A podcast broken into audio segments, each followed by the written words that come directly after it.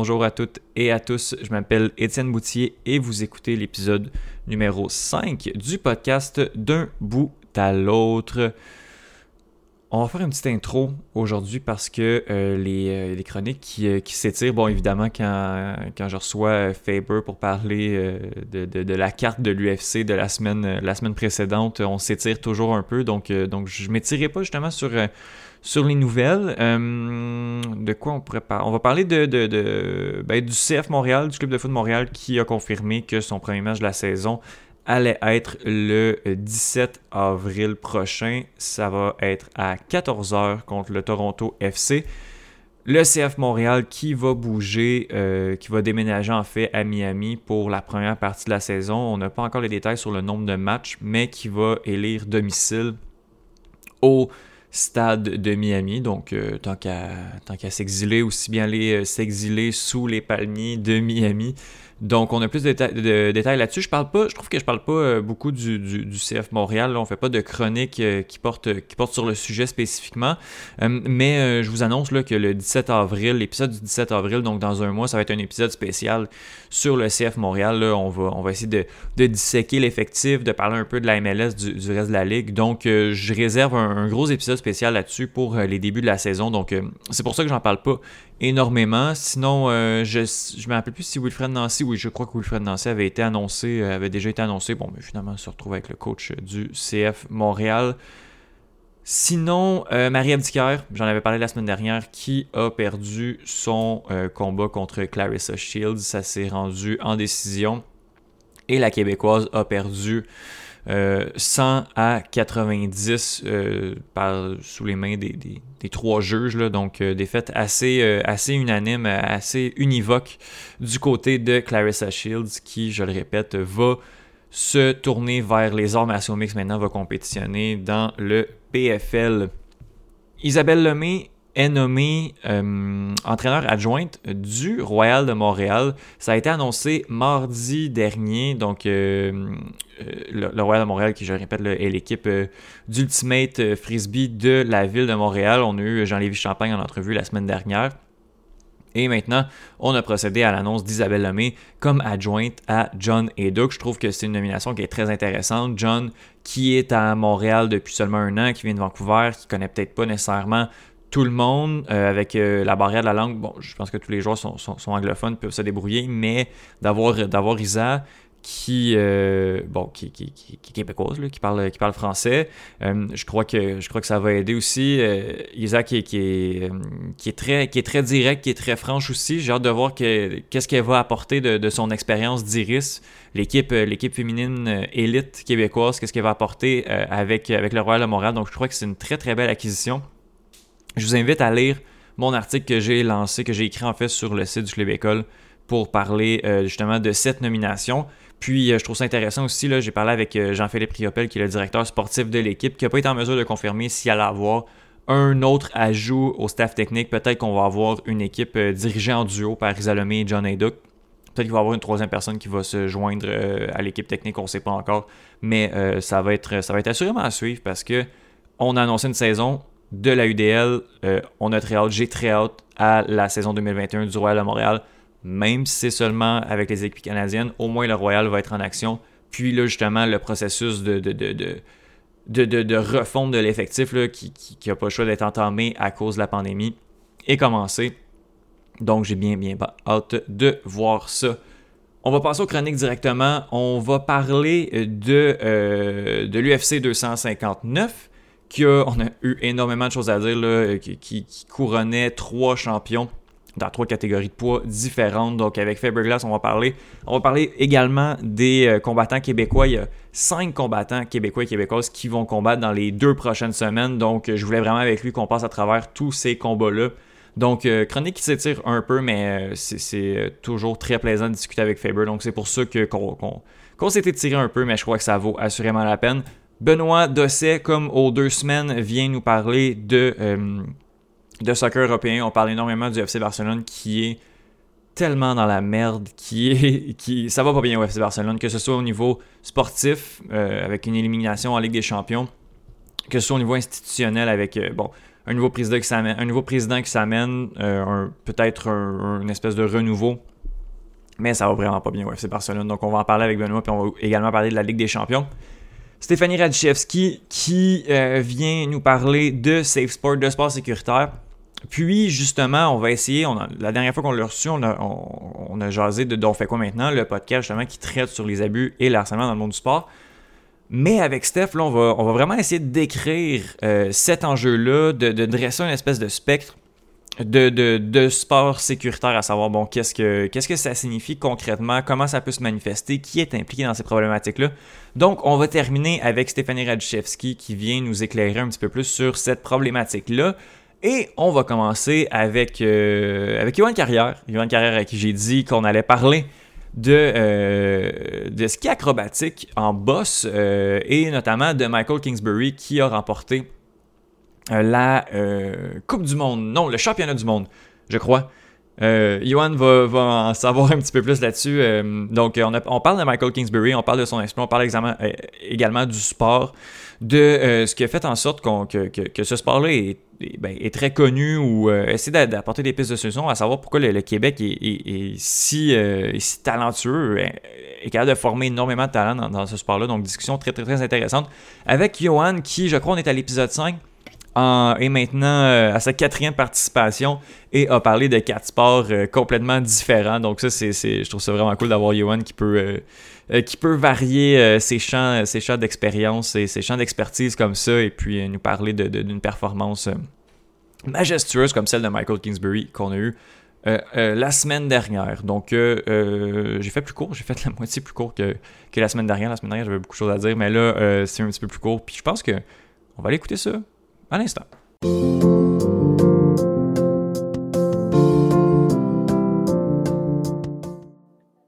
Du 8 au 11 mars dernier avaient lieu les championnats du monde de ski acrobatique en bosse et euh, on a assisté, je dirais encore une fois, à la domination de euh, Michael Kingsbury et on en parle avec Johan Carrière qui, euh, je vais t'appeler mon couteau suisse. Est-ce que ça te va? Popé, popé. on va faire avec. Il y a tous les talents, on peut sortir n'importe quoi. Je te, je te, texte deux jours avant. On parle de ski acrobatique, on parle de Michael Kingsbury et tu euh, réponds à l'appel.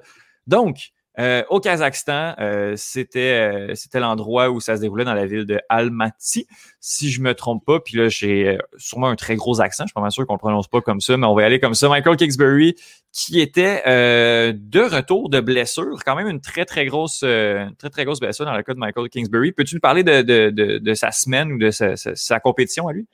Oui, bien sûr. Euh, Michael ben, Michael Kingsbury, premièrement, je vais, je vais utiliser son, nom québécois.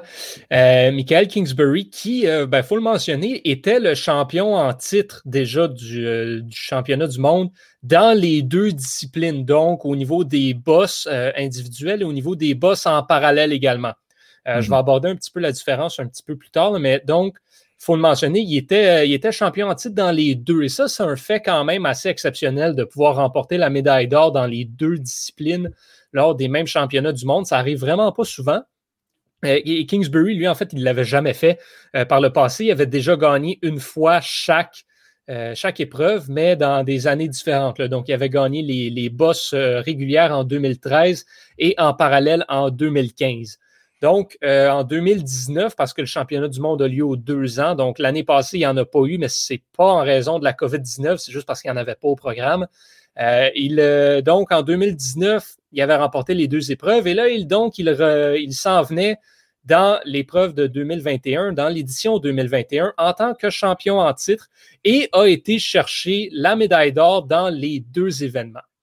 Euh, comme tu dis, pour euh, Michael Kingsbury, ça n'a pas été la, saison euh, idéale. qui, lui, s'est blessé, donc deux vertèbres dans, une chute à l'entraînement au mois de décembre dernier. Ça l'a tenu à l'écart de la compétition pendant un certain temps. Et revenu toutefois à la compétition, a été remporté quelques, quelques compétitions, quelques courses. Et finalement, bon, ça se conclut tout ce, retour à l'action par cette victoire, ces deux victoires-là, en fait, au championnat du monde de, ski acrobatique.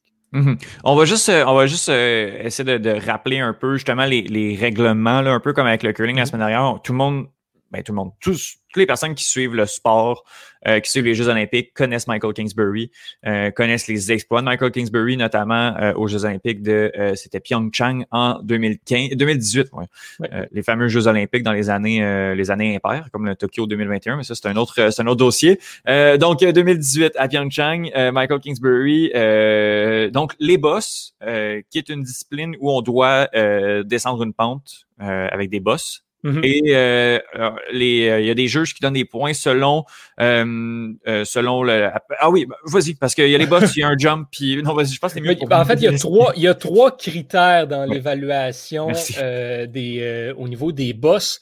Et donc, la 60% de la note, c'est au niveau de la technique. Donc, tout ce qui est, euh, tu l'as dit, il skie à travers des bosses. Donc, euh, quand ils descendent la pente, ben, ce n'est pas une pente lisse.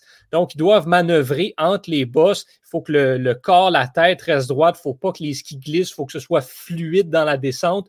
Euh, donc, les juges évaluent ça et ça vaut pour 60% de la note. Ensuite, il y a un 25% de la note qui est pour les sauts. Donc, il y a deux sauts dans la descente en bosse. Donc, on évalue la difficulté du saut, la technique, l'atterrissage, entre autres. Donc, les deux sauts valent ensemble pour un 25% de la note. Et il va rester après ça un autre 15% que ça, c'est pour la vitesse. Mhm. Donc, le temps que tu mets à descendre la, la pente, à arriver à la ligne d'arrivée, ça compte aussi dans l'évaluation. Tout ça ensemble, ça donne une note globale de points donnée par les juges. Et c'est mhm. ce qui détermine ton score et qui détermine si tu gagnes ou si tu ne gagnes pas. Là, tu euh, la, descente et la descente en parallèle. Donc, c'est deux épreuves qui ont eu lieu euh, la semaine dernière qui se ressemblent, ben, qui se ressemblent beaucoup, mais c'est juste la manière de, le faire qui est un peu, qui est un peu différente. Oui, en fait, ben, ceux, qui, euh, ceux qui connaissent les bosses par les Olympiques sont probablement très familiers avec la descente traditionnelle. Euh, ceux qui suivent moins ça connaissent peut-être moins, par contre, la descente en parallèle. On voit ça en parallèle ou, dans le ski alpin. Euh, on voit moins ça, par contre, au niveau des bosses. Ce que c'est essentiellement, c'est qu'au lieu d'être tout seul sur la descente, ben, tu as un skieur qui compétitionne et juste à côté, il y a un autre skieur. Donc, c'est deux skieurs qui descendent en même temps, donc parallèlement, sur deux pistes. Et le, dans le fond, celui qui a la meilleure note des deux à la fin, encore une fois, selon les mêmes critères. Donc, c'est exactement la même chose. C'est juste que celui qui a la meilleure note ben, va avancer à la prochaine ronde. Donc, c'est vraiment, c'est un tournoi euh, un contre un. Tu commences le tournoi, puis tant que tu bats le skieur à côté de toi, tu avances, puis éventuellement, tu te rends la médaille d'or. Donc, là où il y a la différence majeure, et c'est pour ça que c'est assez difficile d'aller chercher la, la médaille d'or en parallèle, même si tu es un Michael Kingsbury qui est excellent en ski acrobatique, c'est que dans, le, dans la descente traditionnelle, si par exemple tu rates ta descente mm-hmm. ou tu sais, c'est pas ta meilleure descente, tu peux quand même te qualifier. Je te donne l'exemple des championnats du monde euh, de cette année-là qui viennent d'avoir lieu. Dans les, euh, dans les qualifications, Michael Kingsbury a eu le deuxième meilleur score avec un 82.34, derrière un, Français qui a euh, scoré 84.95. Et ben, on le rappelle aussi qu'il y a deux vagues de qualification pour la descente traditionnelle. Donc, les neuf meilleurs scores de la première ronde de qualification accèdent à la finale. Et ensuite, on refait une autre ronde et les neuf autres meilleurs accèdent également à la finale. Donc, tu as, deux chances d'accéder à la finale, puis ensuite, tu as un autre coup pour gagner la médaille d'or. Donc, c'est assez, tu sais, tant que ta dernière descente est bonne, tu es correct. Dans la descente en parallèle, par contre, si tu rates ta première descente, ben, tu es fini. Tu ne mm-hmm. reviens plus, tu es, out. Et c'est pour ça que euh, c'est plus difficile d'aller chercher cette médaille-là parce que en ski, euh, par exemple, pour Michael Kingsbury, ben, dans la descente traditionnelle, euh, ben, il a eu à faire, il a juste eu à descendre deux fois, puis il y avait juste une fois où il avait besoin d'être meilleur que tout le monde. Mais euh, en parallèle, ben, il n'y avait pas le choix d'être meilleur que la personne à côté de lui à chaque fois. Donc, mhm. pour lui, ce n'est pas deux descentes qu'il a dû compléter, c'est cinq descentes qu'il a dû compléter dans lesquelles il devait être meilleur que le skieur à côté de lui. Fait que ça prend vraiment des nerfs d'acier pour, pour justement euh, aller gagner cette épreuve-là en parallèle qui est, qui est à élimination directe. Oui, bon, après ça, c'est sûr que Michael Kingsbury, étant un des meilleurs, ben, il affrontait des skieurs qui n'étaient pas de son niveau. Là. Je veux dire, dans les mm-hmm. premières rondes, euh, il y a ces, ces deux scores 86,22 85,66 et ses adversaires ont respectivement fait 74,55 et 62,72. OK, on est on, s'entend que ce n'était pas vraiment un défi. Les défis commencent vraiment pour les bons skieurs rendus au quart de finale. Puis ben, c'est là que Michael Kingsbury a décidé qu'il sortait sa meilleure performance euh, de la compétition avec un 87-74. Mais ça n'a aucun sens. Bon, euh, quand on regarde euh, celui qui n'est pas en parallèle, celui un petit peu plus régulier, euh, il y a, bon, pour les qualifications, Kingbury termine en deuxième position derrière Benjamin Cavet. Mm-hmm. Mais après ça, en termes de la compétition finale, bon, tu as deux essais comme tu l'as mentionné, mais le, premier puis le deuxième, c'est lui qui est là. C'est lui qui a les deux meilleurs scores de la compétition. Il est vraiment comme une coche au-dessus de tout le monde. Exactement. C'est même pas proche. Puis c'est dans ces situations-là, parce que Michael Kingsbury, euh, ça va arriver souvent en qualification qu'il n'y aura pas le meilleur score. Et puis on, va le voir souvent, là, manifestement, les bons, les bons athlètes comme ça peuvent un peu jauger l'effort qu'ils mettent, l'intensité qu'ils mettent, le travail qu'ils mettent, la, la, qualité de leur descente, parce qu'ils savent qu'il faut qu'ils se gardent des, de l'énergie en réserve pour la descente euh, finale. Donc, on va souvent voir Michael Kingsbury terminer deuxième, troisième, des fois quatrième dans les qualifications et finir ben, avec cinq points d'avance sur la, deuxième place rendue en finale. C'est ce qu'il fait de meilleur. C'est quand ça compte qu'il performe à son mieux et c'est ça qui le rend excellent. Euh, les, le ski acrobatique, surtout justement les, les boss, euh, comme, comme, on parle, puis justement, un peu comme le curling, c'est un sport qui est vraiment. Puis c'est le sport, c'est le fun à regarder. dans le sens où j'essaie de, de, vendre le, truc, mais tout le monde, puis je veux pas dire tout le monde, toutes les personnes qui regardent les Olympiques connaissent justement le ski acrobatique, puis c'est le fun à regarder, c'est le fun, ben, de suspense. Euh, ouais, vas-y. Tu sais, le, ce qui est intéressant de tout ça, c'est Bon, au Canada, j'ai l'impression, puis tu me diras si toi, tu, euh, c'est quelque chose qui te rejoint.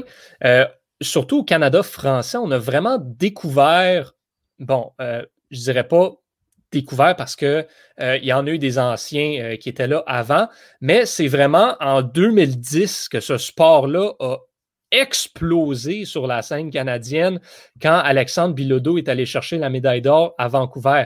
C'est là que ben, on, savait que ce sport-là existait, on savait qu'on était bon. Je Jean-Luc Brassard, par le passé, avait fait vivre des émotions aux Canadiens et aux Québécois également. Euh, chic type d'ailleurs, j'ai eu l'occasion de le rencontrer euh, euh, dans, un gala à un moment donné. très, personne vraiment, vraiment le fun à discuter avec. Mais bref, c'est vraiment Alexandre Bilodeau qui j'ai l'impression, vraiment pousser ce sport-là encore plus loin au niveau de la popularité. Et ensuite, ben, c'est Michael Kingsbury qui a pris le, flambeau.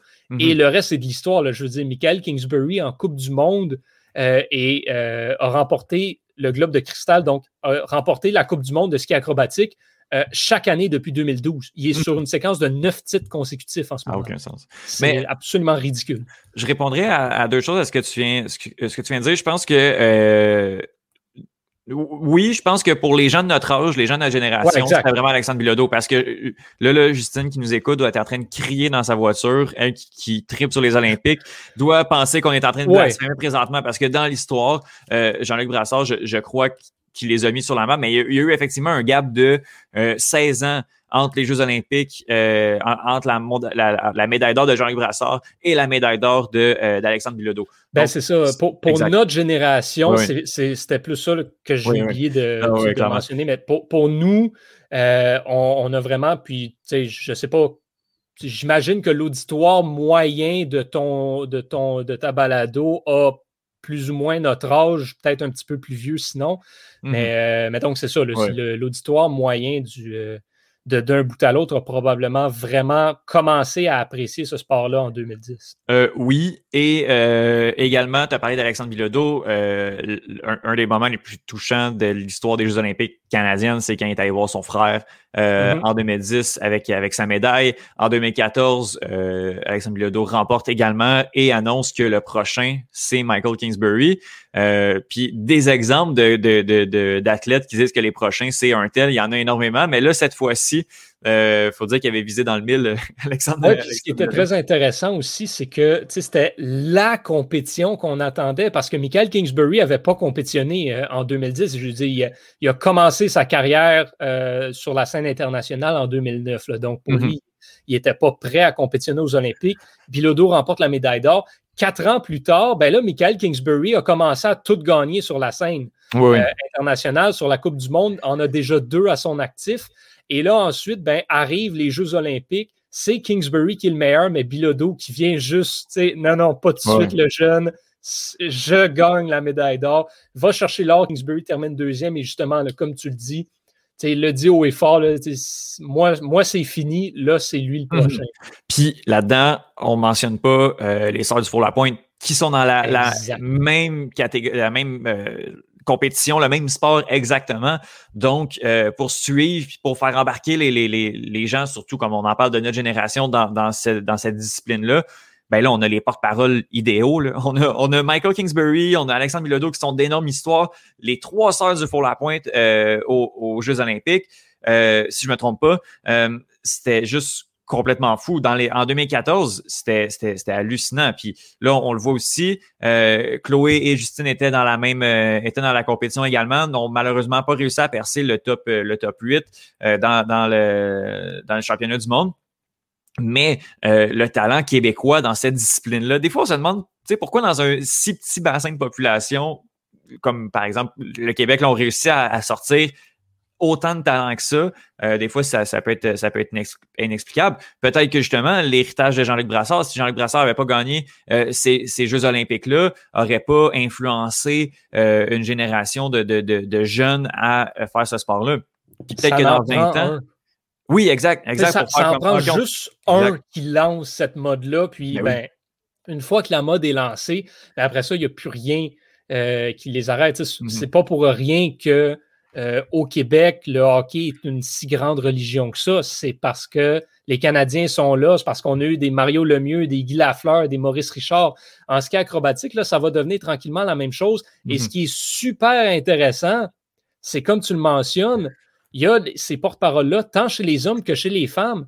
Là, oui, tu as Jean-Luc Brasseur, Alexandre Bilodeau, Michael Kingsbury qui vont donner envie aux jeunes garçons de faire ce sport-là. Mais les sœurs du Four-la-Pointe sont en train de faire exactement la même chose avec mhm. les filles aussi. Ah, Donc, c'est vraiment, c'est ce que je trouve qui est le plus beau du développement du ski acrobatique au, Québec. Imagine si dans, dans 20 ans, ces, euh, ces générations-là sont capables de, de, faire des, euh, des, petits encore une fois, puis qu'on se retrouve avec encore plus de, de compétition dans cette discipline au Québec. En tout cas, c'est hallucinant. Euh, pour terminer, Michael Kingsbury a une médaille aux Jeux olympiques d'or, une médaille en argent, a trois championnats du monde, a 18 Coupes du Monde euh, et a remporté 65 épreuves. Là, je ne parle pas des places où il a terminé en deuxième position et en troisième également. A un palmarès complètement fou. À seulement 18 ans, Michael Kingsbury aux Jeux Olympiques de 2022 est un favori. Ben oui, c'est sûr. On, on, va se le dire, euh, Michael Kingsbury, euh, bon, je dirais pas étant en fin de carrière, mais ça va être, selon moi en tout cas, parce que euh, Michael Kingsbury, bon, 28 ans, là, va, s'en aller sur euh, les prochains Jeux olympiques euh, à 29 ans. Ensuite, on va tomber aux, Jeux olympiques de, de 2026. il va être un petit peu plus vieux, par contre. on va s'en aller sur ses 33 ans. Est-ce qu'il va rendu là encore être un favori? Ça va vraiment dépendre de la poussée des jeunes. Mais c'est sûr qu'on parle de dans un an, ben, dans un an, Michael, euh, Michael Kingsbury, euh, moi, j'ai le goût de te dire que ça va être une déception s'il ne remporte pas la médaille d'or euh, aux mm-hmm. Olympiques. Donc, c'est sûr qu'il va être à surveiller là-dessus. cette année, par contre, je ne pense pas que ça l'affecte tant que ça. j'ai lu des entrevues avec lui puis tout. Euh, il gagnera probablement pas la, Coupe du Monde. Il ira probablement pas chercher le globe de cristal sur euh, la compétition totale parce que, bon, les blessures l'ont ralenti. Il n'a pas pu participer à toutes les épreuves cette année. Euh, c'est pas impossible, mais ça prendrait vraiment un miracle. En fait, ça prendrait exactement ce qui est arrivé dans la, dans la descente euh, en parallèle au championnat du monde où euh, son, son, adversaire en demi-finale, le, japonais Ikuma Urishima, n'a pas fini la descente. Puis un, des, autres meilleurs en ski en descente en bosse euh, L'Australien Matt Graham, en finale, ben, il, a, chuté et donc euh, il a terminé avec un, score pas bon. Ça prendrait ça, mais au niveau de tous ses compétiteurs ou presque.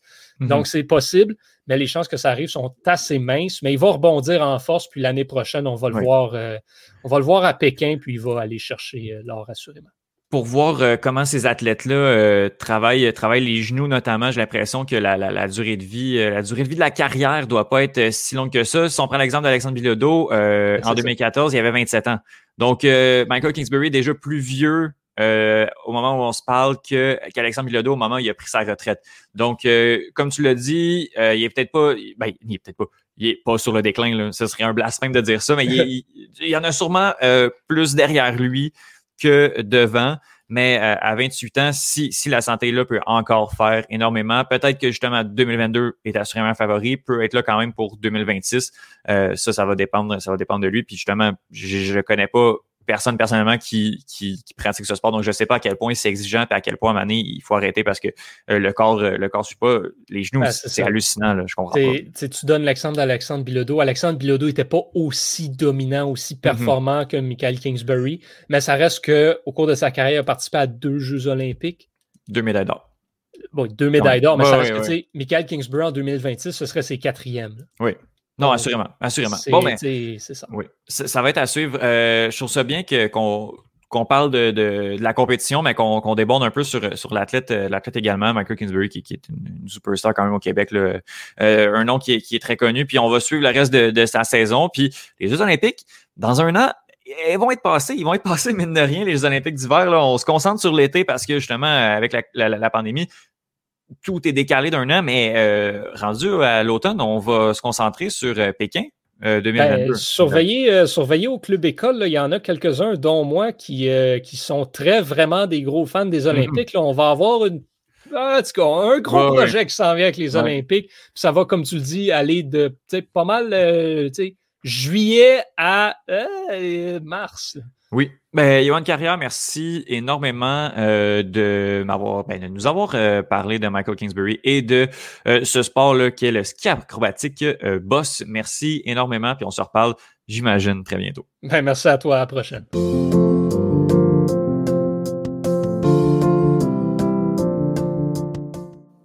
On parle de la carte de l'UFC 259 avec Faber Glass de MMA Talk. Salut Faber, ça va?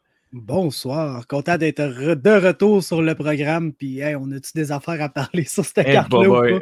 Puis là, je sais même pas par où commencer. Je sais même pas par quel combat on commence. Euh, est-ce qu'on y va dans l'ordre où ils ont eu lieu ou on y va dans l'ordre. Euh... Non, on va y aller dans l'ordre où, ouais, où ils ont eu lieu.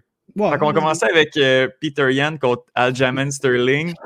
Peter Yan qui euh, défendait oh pour la première fois sa ceinture des 135 livres dominait le combat, euh, s'enlignait pour une victoire par décision, par une bonne victoire en tout cas. Puis à la fin du quatrième round, il est arrivé quelque chose qui a changé euh, l'issue du combat puis de la catégorie. J'aimerais ça que tu nous parles un peu plus de ce qui s'est passé à la fin du quatrième round entre Peter Yan et Aljamain Sterling. Bon, OK. Fait que là, t'as bien peint, as bien peint the picture. Tu comprends? on a un combat que Aljamain Sterling est vraiment commencé très fort parce que Peter Yan, c'est un slow starter. C'est connu, c'est quelqu'un qui bâtit ses attaques au courant du combat. Puis plus le combat avance, plus il est difficile à arrêter. Fait que si tu veux avoir du succès contre Peter Yan, c'est en début de combat. Sinon, quatrième round, cinquième round, le double ça. Donc, on a Aljamain Sterling qui commence très fort. On a Peter Yan qui fait quand même bien. Tu réussit à placer ses coups, mais c'est tranquille pour les deux premiers rounds. Troisième round commence vraiment à augmenter la cadence. Puis là, tu vois qu'Aljamain Sterling commence à, ralentir un petit peu. Quatrième round, même chose, encore pire probablement. Puis là, à un moment donné, tu as une séquence où tu as Aljamain Sterling qui est à genoux par terre. Puis tu as Peter Yan qui tient sa tête à deux mains, s'apprêtant à lui sacrer ce qu'on appelle un bon coup de genou dans la face. Et puis, il attend. Il attend parce que la règle du down d'opponent, c'est trois points d'appui ou, tu sais, un, genou. c'est ça qu'il y a un peu de discussion là, par rapport au monde. Non, mais la règle, je suis pas trop sûr.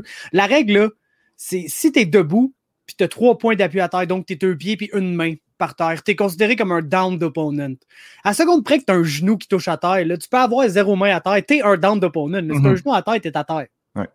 Donc, T'as Peter Yan qui, a l'air de pas trop être sûr de s'il peut lancer le genou ou pas. Mhm. Puis il a tablé, il essaie de regarder dans son coin. Puis t'as l'arbitre qui dit clairement He's down. Oui.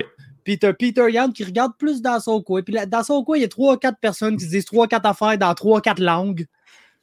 Fait qu'un moment donné, c'est juste pas trop quoi faire. Puis après une couple de secondes, se décide juste moi, il sacre le coup de genou dans la face. Puis il sacre. Puis ça en est un bon. Là, ah, Il ah, connecte clean. Puis automatiquement, tu vois, Carl Sterling, il, est plus trop là. Puis là, tu as l'arbitre qui se prend une pause, venir le docteur, il essaie de parler avec Sterling. Sterling a l'air d'un peu. Comme il essaie du mieux qu'il peut de montrer qu'il va être capable de se rasseoir, d'être capable de se remettre debout. Mais évidemment, ça ne marchera pas. Là, ça ne marchera pas. Pas en tout. Puis là, on attend, puis on attend. Puis là, finalement, le, combat se fait coller. C'est la fin du combat parce que Aljamain Sterling ne peut plus continuer. Et puisque l'arbitre a clairement dit ease down, il a établi que dans le fond, c'est un coup de genou qui était intentionnel. Mm-hmm. Puis donc une intentional fall qui fait que le combat arrête, ça se résulte en une disqualification.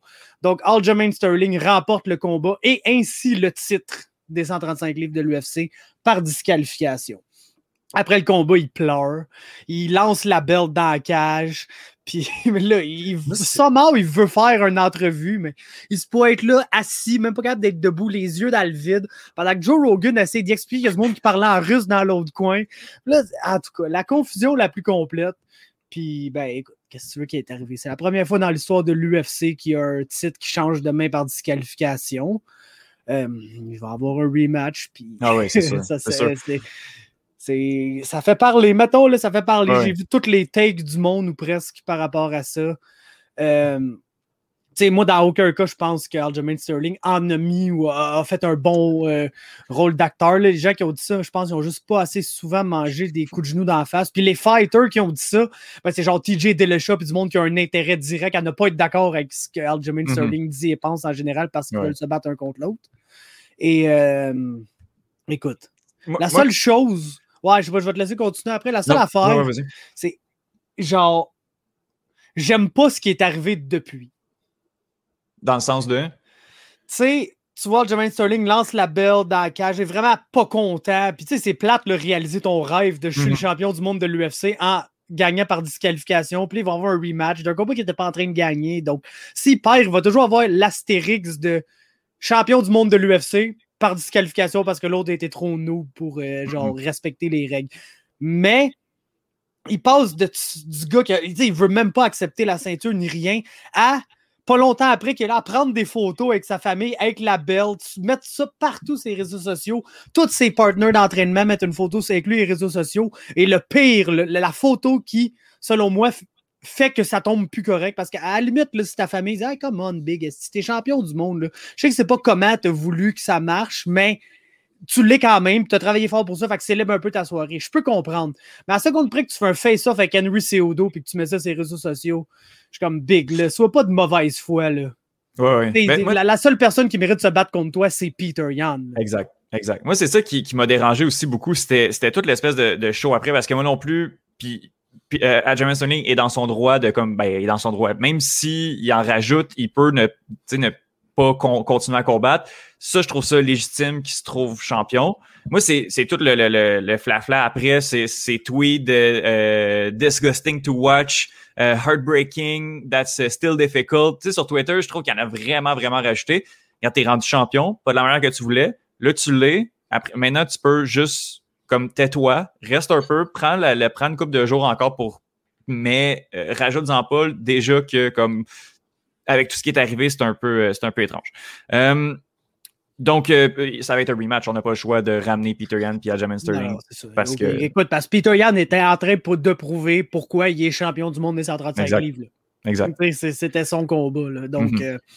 il n'y a aucune autre manière que, que tu peux faire ça. Puis, écoute, regarde tant mieux si Aljamain Sterling réussit à trouver une réponse puis gagner. C'est vraiment une belle histoire qu'il s'est réussi à gagner ce ah rematch-là. Puis à prouver qu'il est un champion légitime. Mais selon ce qu'on a vu pendant trois rondes, presque quatre au ah complet, ça ne regarde pas particulièrement bien.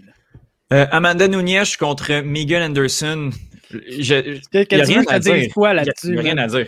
Genre, la fille, elle, a pitié des autres filles, elle leur passe des soumissions, mais des soumissions que tu passes même pas aux gens à MMA d'habitude parce que, tu sais, en Jiu-Jitsu, un triangle inversé, que tu finis en umber puis tout, en gui surtout, ça peut bien se faire parce que quand t'as pogné le gars là en gui, t'as du linge, de la friction, c'est dur de se sortir de là. Euh, ben, il n'y a rien à faire. Bon, c'est ça, une fille en une minute. Ça, Genre, Megan Anderson avait l'air terrorisée juste d'avoir à aller se battre contre Amanda Nunes. Donc, je euh, mm-hmm. je sais pas qu'est-ce qui pourrait vraiment arriver d'autre dans ce combat-là. Surtout que, tu sais, au stade où on est rendu, là, Felicia Spencer avait soumis Megan Anderson en deux minutes, trois minutes, je pense. Mhm. Puis après, elle est allée se battre contre Amanda Nunes, complètement fait mopper le plancher avec elle pendant 25 minutes, comme s'il était absolument pas digne de rentrer dans le même cage qu'elle. Puis là, Anderson a gagné un combat entre-temps. Donc, c'est la seule autre 145 livres qui existe parce qu'il y a comme trois filles dans la division, euh, dont la championne qui est plus une 135 livres qu'une 145 livres. Puis, euh, on donnait le combat à Megan Anderson. Ça, Elle s'est fait mopper. Elle n'avait aucune chance. On, ferme la, catégorie, plus rien à faire là. Ben oui, là. parce que, tu sais, il reste, il y a un combat, le bouquet présentement, c'est justement Felicia Spencer euh, qui affronte une fille qui vient du Contender Series. Je pense que c'est Daniel Wolf de quoi de même, qui vient de la, boxe professionnelle ou de quoi de même. Ça, le problème, c'est que la fille est 1-0 elle a fait ses débuts pro au Contender Series, puis ils l'ont signé dans l'UFC. Je penserais même pas qu'elle batte Felicia Spencer. Donc, euh, oui, d'après moi, tu fermes cette division-là. Tu donnes Juliana Peña à, Amanda Nunes, parce qu'Amanda Nunes peut se battre demain matin. on s'entend, c'est pas fait mal dans ce combat. Je ne sais même mm-hmm. pas si elle a pris un coup de poing. Puis Juliana Peña est là à, gueuler de Pernac. Amanda Nunes la doc, comme s'il y avait quelqu'un sur la tête. Amanda Nunes doquait, tu sais. Fait que donne-y ça en attendant qu'il y ait peut-être quelqu'un d'autre qui émerge comme futur. Euh, title challenger. Puis, euh, regarde, Amanda a l'air de dire que si l'UFC veut amener du monde de l'extérieur, 245 livres, juste peut-être pour un combat, pour l'affronter, elle est, game de continuer à faire le champ-champ. Là, elle aime ça avoir ses deux belts, puis tout. Puis... Mm-hmm. C'est la seule qui a réussi justement là, à, garder ces deux championnats puis à les défendre sans vraiment hold up les divisions. C'est sûr parce qu'il y a une division qui est inexistante. Là, fait que c'est mm-hmm. dur d'hold up une division qui n'existe pas. Mais c'est Amanda Nunes, c'est une attraction spéciale avec ses deux belts, ça la rend encore plus puissante. moi, je pense que si tu veux amener du monde de l'extérieur un combat pour qu'elle les pète et qu'après s'en aille ou qu'ils descendent à 135 s'ils peuvent, on peut le faire. Sinon, tu fais la bonne vieille affaire de Hey, euh, Juliana Peña à 135, la fille d'après, mettons, genre Aspen Lad, je dis quelqu'un au hasard. Toi, Aspen Lad, ne tente pas de battre pour la belt, mais à 145, vous êtes coupé 10 livres de moins. Genre, ben ben, puis t'alternes parce que, bon, puis là, t'as parlé de Daniel Wolf qui a 37 ans. Euh, c'est j'y crois pas trop. Euh, euh, Blakovic, Adesanya. Euh, le main event, l'événement principal, le combat principal de la soirée. Moi, j'avais deux scénarios dans ma tête. Euh, une patate de Blakovic des deux premières rounds euh, pour knocker Adesanya. Puis on a déjà vu qu'Adesanya est, capable de se battre contre des gros cogneurs et de gagner parce qu'il est invaincu. Ou Adesanya qui gaze out, euh, qui Blakovic sur cinq rounds euh, et s'en va chercher la décision. Finalement, on n'a eu aucun de ces deux scénarios-là. Suis dans le champ complètement. Euh, Blakovic qui l'emporte par décision unanime. Qu'est-ce que tu as pensé de, ce combat-là? Hmm, c'était un bon petit combat sais, quand, quand, même slow là, en termes de d'action de développement. T'as pas du gros volume d'un côté comme de l'autre, ni rien. Mais tu sais, combat assez tense, là, que ça peut aller d'un côté comme de l'autre. Puis tu, dis vraiment que ça va se jouer jusqu'à la fin. Euh, je pense que on, vient de, avec ce combat-là, puis deux autres combats, on peut commencer à développer un, genre d'archetype de fighter que, que Israël Adesanya n'aime pas affronter, tout simplement. C'est la personne qui a, de la puissance, mais qui est un counter-striker. Parce que si tu regardes, mettons, Robert Whittaker, Paulo Costa, des gars très puissants, mais c'est quoi leur game? C'est qu'ils te courent après comme des malades mentales, puis ils sont pas très, très défensifs, tu comprends? Fait que hmm. c'est des combattants qu'Adesanya peut faire venir à eux, illiciter genre un punch qui vient vers lui, juste couper un angle ou un slip, puis se retrouver à une belle place pour les counters solidement. Puis il y a beaucoup de succès contre ces fighters-là. Quand ils affrontent des counter-punchers très puissants, on l'a vu, il est plutôt inactif contre Anderson Silva, contre Yoel Romero, euh, contre euh, le, le, le, chum euh, ben Blakovic, justement. Je suis en train d'oublier son nom. on a vu qu'il ne pouvait pas arriver devant Yann Blakovic, puis y aller wild, parce que Yann Blakovic, c'est pas le gars qui va lancer beaucoup de volume puis de courir après, c'est plus celui qui, oui, aime mettre de la pression, mais aime plus répondre à tes, à tes attaques, vraiment lead avec ses propres attaques. Puis, on a vu la Adesanya hésitant là-dedans. Puis shout out à Yann Blakovic pour avoir fait l'ajustement. Tout simplement, euh, il y a beaucoup de gens qui pensaient qu'il allait lutter dès le début du combat. Euh, il n'a pas fait ça, il a attendu, il a attendu. Puis je pense que ça a un peu pris Adesanya par surprise au quatrième round quand il n'y avait pas vraiment eu de takedown attempt dans les trois mm-hmm. premiers. Que là, out of nowhere, bang, il lande un takedown attempt. Puis euh, ça a paru qu'il y avait 25 livres de plus que lui sur le top. Mhm. Puis à Desania, il y a des choses qu'il faisait pas bien au sol, il faut se le dire. Il allait, pas chercher l'underhook du bon côté dans Halfguard. Des petits détails techniques de même que tu peux ajuster. Mais écoute, genre, c'était un gros gars qui avait devant lui, puis au sol, ça a apparu. Puis moi, je suis pas vraiment d'accord avec le score des juges. Genre, je pense que c'était clairement deux rounds à deux euh, en rentrant au cinquième round. Là. Puis il n'y a pas de 18 là-dedans ni rien. Non, non, non. Mais euh, si tu me dis que c'est 4-1 euh, Blakovic parce qu'il a donné deux des euh, trois premiers, puis il a clairement donné les deux autres, ça, ne me dérange pas. Je trouve juste que euh, le, score était weird. Le combat était plus serré que le score, en fait. Oui, dire. Mais vraiment, c'est une belle performance. Puis je suis immensément content pour Yann Blakovic parce que là, il n'y en a plus de doute. C'est le champion légitime. Il a battu quelqu'un qui était invaincu, qui est une des plus grandes stars dans le sport. Avant ça, il a complètement knocké Dominique Reyes puis on va finalement pouvoir avoir le combat entre les deux plus vieux et les deux plus gentils. tu sais, deux des, des, plus gentils ah combattants. Ah ouais. Tu les écoutes parler, puis t'es genre, je suis content pour tout le succès que Yann Blakovic a, puis je suis content pour tout le succès que Glover Teixeira ben a. Ben oui. C'est le fun de les voir s'affronter, d'être encore clairement les deux meilleurs de la division, même à mhm. genre 38 et 42, 43. C'est malade. Glover qui s'excuse en, tapant les gars en ground and pound. Oh ouais, c'est ça, littéralement, c'est ah une des meilleures personnes qu'il y a. Euh, donc, euh, c'est ça, ça va être Yann Blakovic contre, euh, contre Glover Teixeira. Je m'attends à ce qu'Adesanya se réessaye en light heavy, mais ben ben pas dans un avenir rapproché tant que ça. Tu sais, je pense qu'il va aller faire encore une coupe de combat d'un middleweight, puis il va dominer la catégorie. Je pense pas que, tu sais, le hype train je pense qu'il y en a beaucoup là, qui sont descendus un peu du, hype train d'Alessania ou qui, qui ont débarqué. Il perd pas grand-chose non plus. il n'est pas, pas, mal paru. Non, non, selon tout le monde, à peu près, c'était 2-2 en s'en allant au cinquième round. Puis là, il a perdu genre trois rounds à deux, mhm. selon la majorité, contre le champion de la division d'en haut, que c'est un méga step de 20 livres. Puis le gars est arrivé à 200 livres en, mangeant de la pizza, là, ça balance. Fait on, on s'entend que c'est pas un 200 livres de genre plein, là. C'est un 200 mm-hmm. livres de gars qui bouffe puis qui check pas trop ses affaires. Puis oui, il est en forme puis il a fait un gros camp, mais qui a peut-être pas fait la, diète stricte avec le camp. Qui... Tu sais, Adesanya, il va falloir qu'il monte son poids là, à 215 livres. Tu sais, même à middleweight, t'as des gars qui partent de là pour faire 185, mm-hmm. qui partent de 205, 210. Puis lui, il doit peser 195 dans la vie de tous les jours. Ouais. Donc, s'il veut avoir du succès à ce poids-là, c'est juste ça qui manque. Parce que, on s'entend que le skill, tout le reste, c'est là. C'est pas un problème. Pas un problème. Est-ce qu'il est y a autre chose sur la carte que, que tu as apprécié? Moi, les, deux combats de, de, flyweight là, en début de carte préliminaire avec, euh, France puis euh, Askar Askarov, j'ai bien apprécié. Moi, mon boy, Askar Askarov, je l'aime hein? tellement. Ah je l'aime tellement. Le gars, il est sourd. Hein. Il est presque sourd au complet. Il a l'air bizarre. Il fait juste out-wrestle du monde. J'aime ça. Il y a Islam Makachev, faut le dire. Il était vraiment excellent, encore une fois. Euh, qu'est-ce que. Le, combat de light heavyweight qui était Kennedy Nzeshuku contre ah! Carlos Hulberg. Ça, là, c'est ce qu'on appelle un good bad fight. C'était complètement sloppy. Puis pas sloppy parce qu'ils sont pas bons, parce que Hulberg qui arrive, il est très bon techniquement. Mais tu sais des fois, tu te gasses out en faisant quelque chose, tu es genre, ah, t'aurais dû mieux gérer ton énergie. On dirait que je peux pas y en vouloir ici. Parce que la seule raison pourquoi il a perdu, c'est parce qu'il s'est gassé out en essayant de péter Nzishuku. Mais Nzishuku a tellement tout encaissé, puis il aurait pas dû encaisser autant de dommages sans tomber, tu comprends? Fait que j'ai l'impression que si Hulberg arrive puis il empty son gas tank sur quelqu'un d'autre de même, va probablement le finir. Genre, fait que je peux même pas le blâmer d'avoir eu un mauvais game plan. C'est juste, il a, il a pogné un des gars plus tough dans la division, puis il s'est fait avoir parce que malheureusement. Puis c'est son quatrième combat pro aussi. Là.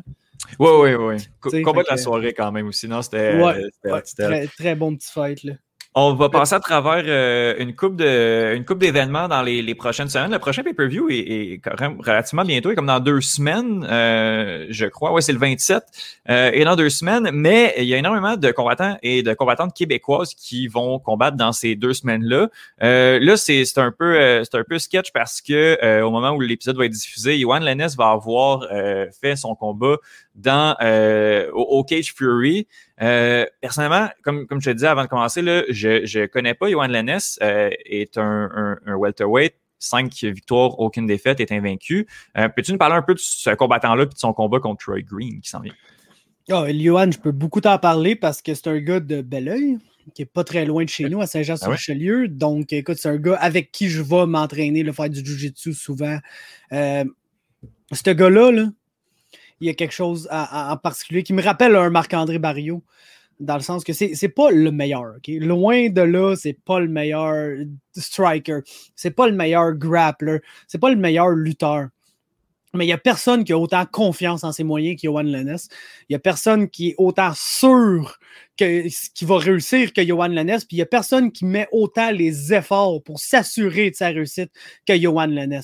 Donc, on s'entend, il y, a des, y a des gifts le physique. Le gars, il est mm-hmm. très, très, très puissant. Euh, fait que ça fait que son striking, même s'il n'est pas encore élite, le gars, quand il met ses mains sur quelqu'un, il, leur fait très mal. On a vu avec son coup de genou aussi à son dernier combat. Mais c'est pas sa spécialité, là, des gros flying nus super spectaculaires ni rien. Là.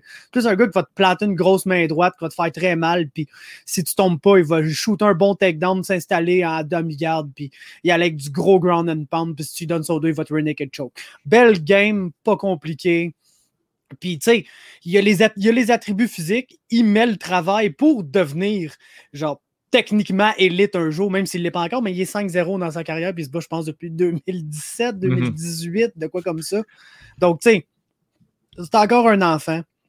Euh, là, il y a un gros test devant lui, par exemple, euh, en Troy Green, qui est un autre combattant vaincu, 4 victoires, aucune défaite. Quelqu'un qui, un peu comme lui, a affronté des gars qui devaient battre, là, basically. Euh, pas que il n'y a pas beaucoup de tune-up fight en MMA, mais tu as des combats, lui il est 0-0, lui il est 0-0, tu le sais pas, mhm. mais là, quand tu vois un contre l'autre, tu te rends compte qu'il y en a un qui est bien, bien, bien meilleur que l'autre. C'est un peu ça qui est arrivé avec Troy Green. Fait que c'est comme Autant ça va être le plus gros test de Johan, ça va être le plus gros test de Troy Green. Puis c'est mhm. ce genre de combat-là, prospect contre prospect, qui va mener le gagnant là, probablement un title shot à CFFC. Puis les champions de CFFC, on a des Sean Brady, des gars de même. Ça, fait souvent le saut à l'UFC après avoir mhm. gagné cette belt-là. Puis des fois, l'avoir défendu une fois ou deux, si justement c'est des combattants qui ont juste 4-5 combats pro. Mais Johan, mais s'il gagne ce combat-là, il est 6-0, ça bat pour la ceinture, la gagne est 7-0 une défense max, puis on va commencer à penser à l'UFC pour lui. Là. Mm-hmm. Euh, Cage Fury, c'est sur Fight Pass? Oui, c'est sur UFC Fight Pass. OK. Fait que ceux qui, euh, ceux qui ont le Fight Pass vont pouvoir le, rattraper euh, après, après l'épisode. je, l'écoute en direct. un gars aussi qui joue gros, c'est Charles Jourdain. Là, l'épisode sort samedi, donc c'est ce soir que Charles Jourdain combat. C'est tout le temps. Charles Jourdain, c'est le, le, combattant le plus médiatisé au Québec, je dirais, le combattant québécois pour l'instant, en tout cas à, l'heure d'aujourd'hui. C'est euh, pour moi un événement euh, quand Charles Jourdain, la, semaine de combat de Charles Jourdain, ça se passe là, c'est Marcelo Rojo, son adversaire, qui est arrivé en, à pied levé en short notice. C'est à peu près deux semaines. Charles Jourdain joue gros quand même sur ce, sur ce combat-là j'ai écouté son entrevue que vous avez fait avec lui au iPod Podcast. Euh, je l'ai trouvé, vous avez parlé de la maturité. Je l'ai trouvé lucide, je l'ai trouvé justement très mature, très calme et euh, il, sait ce qu'il a à faire, il connaît son objectif. Euh, Charles Jourdain, qu'est-ce que, qu'est-ce que tu penses de, de, ce combat-là? Il doit absolument gagner quand même. Oui, oui, il doit absolument gagner. Et puis, euh, Écoute, faut juste vraiment pas que ce qui est arrivé au dernier combat se reproduise. Mhm. Parce qu'il est un peu dans la même situation, je te dirais. T'as Marcelo Rojo qui. Pour le short notice, il faut le dire, se prépare pour un combat dans l'UFC depuis un petit moment, devait affronter, je pense, Ricky Simon ou de quoi de même. un combat qu'il n'a absolument pas gagné. Euh, puis euh, ça, a été à repousser ou quelque chose comme ça. Je ne me plus trop. C'est pas Ricky ou Brian Keller, de quoi de même, en tout cas. Mm-hmm. Et puis, euh, ça a été repoussé. Puis là, finalement, l'adversaire de Charles a, été blessé, malheureusement. Oui, il est arrivé quelque chose. Et puis, ils ont mis Marcelo Roa à la place. Donc, c'est quelqu'un qui s'entraîne depuis une couple de mois pour se battre dans l'UFC éventuellement. Donc, il va avoir eu un camp et tout.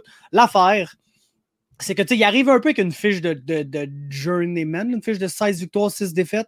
Je sais que euh, ESPN le met 16 victoires, 7 défaites, mais moi j'aime mieux me fier à Tapologie pour ça. Je trouve que c'est pas mal la source la plus fiable. Euh, beaucoup de défaites par soumission, genre beaucoup, beaucoup mhm. de défaites par soumission. Euh, gars qui euh, a pas une bonne takedown defense, un gars qui encaisse mal les coups au corps, vraiment pas bien les coups au corps, et surtout un bantamweight. Ce gars-là, c'est un bantamweight. Si tu check ses combats, il a perdu contre John Castaneda qui vient de battre Eddie Wineland. C'est un bantamweight. Mhm. Donc, Charles va être le plus gros, va avoir le reach, va probablement être le meilleur striker, le plus créatif des deux. Puis, si s'il y a un moment là, où Charles peut juste nous montrer qu'il lutte mieux qu'avant puis amener le combat au sol, parce que tu sais, contre Koulibaly, là, dès que ça a touché le sol, Charles s'est mis à ah, te mopper. C'était complètement deux niveaux. Mais vu que Charles a comme un peu la mentalité du combattant, du brawler qui veut rendre ça spectaculaire, a tendance à vouloir garder ça debout. Mm-hmm. Roho, c'est un autre adversaire que je pense pas qu'il est meilleur que lui debout, mais il peut définitivement rendre ça compétitif debout si Charles veut brawler avec lui pendant trois rounds. Si mhm. Charles l'amène au sol puis il passe une guillotine ou une soumission quelconque, je pense que c'est un combat qui peut se régler assez facilement. Donc, c'est vraiment dans les mains de Charles, euh, ce combat-là, de juste le, gagner de façon dominante puis montrer que oui, quand c'est quand il est vraiment favori dans un combat, il va les gagner le plus qu'à son tour parce que on s'entend que s'il y a quelqu'un qui, à part Koulibaou, n'a pas vraiment eu de cadeau depuis son entrée dans l'UFC, c'est lui. Là. Desmond Green, c'est un méchant malade. André Philly, on le sait ah que c'est borderline top 15 dans cette division-là. Puis euh, Duocha, je pense son nom est fait. Là. Mm-hmm. Charles Jourdain là, a un talent brut incroyable. En termes de talent. C'est le, euh, meilleur talent brut qu'on a, le plus gros potentiel qu'on a présentement au Canada. Exact.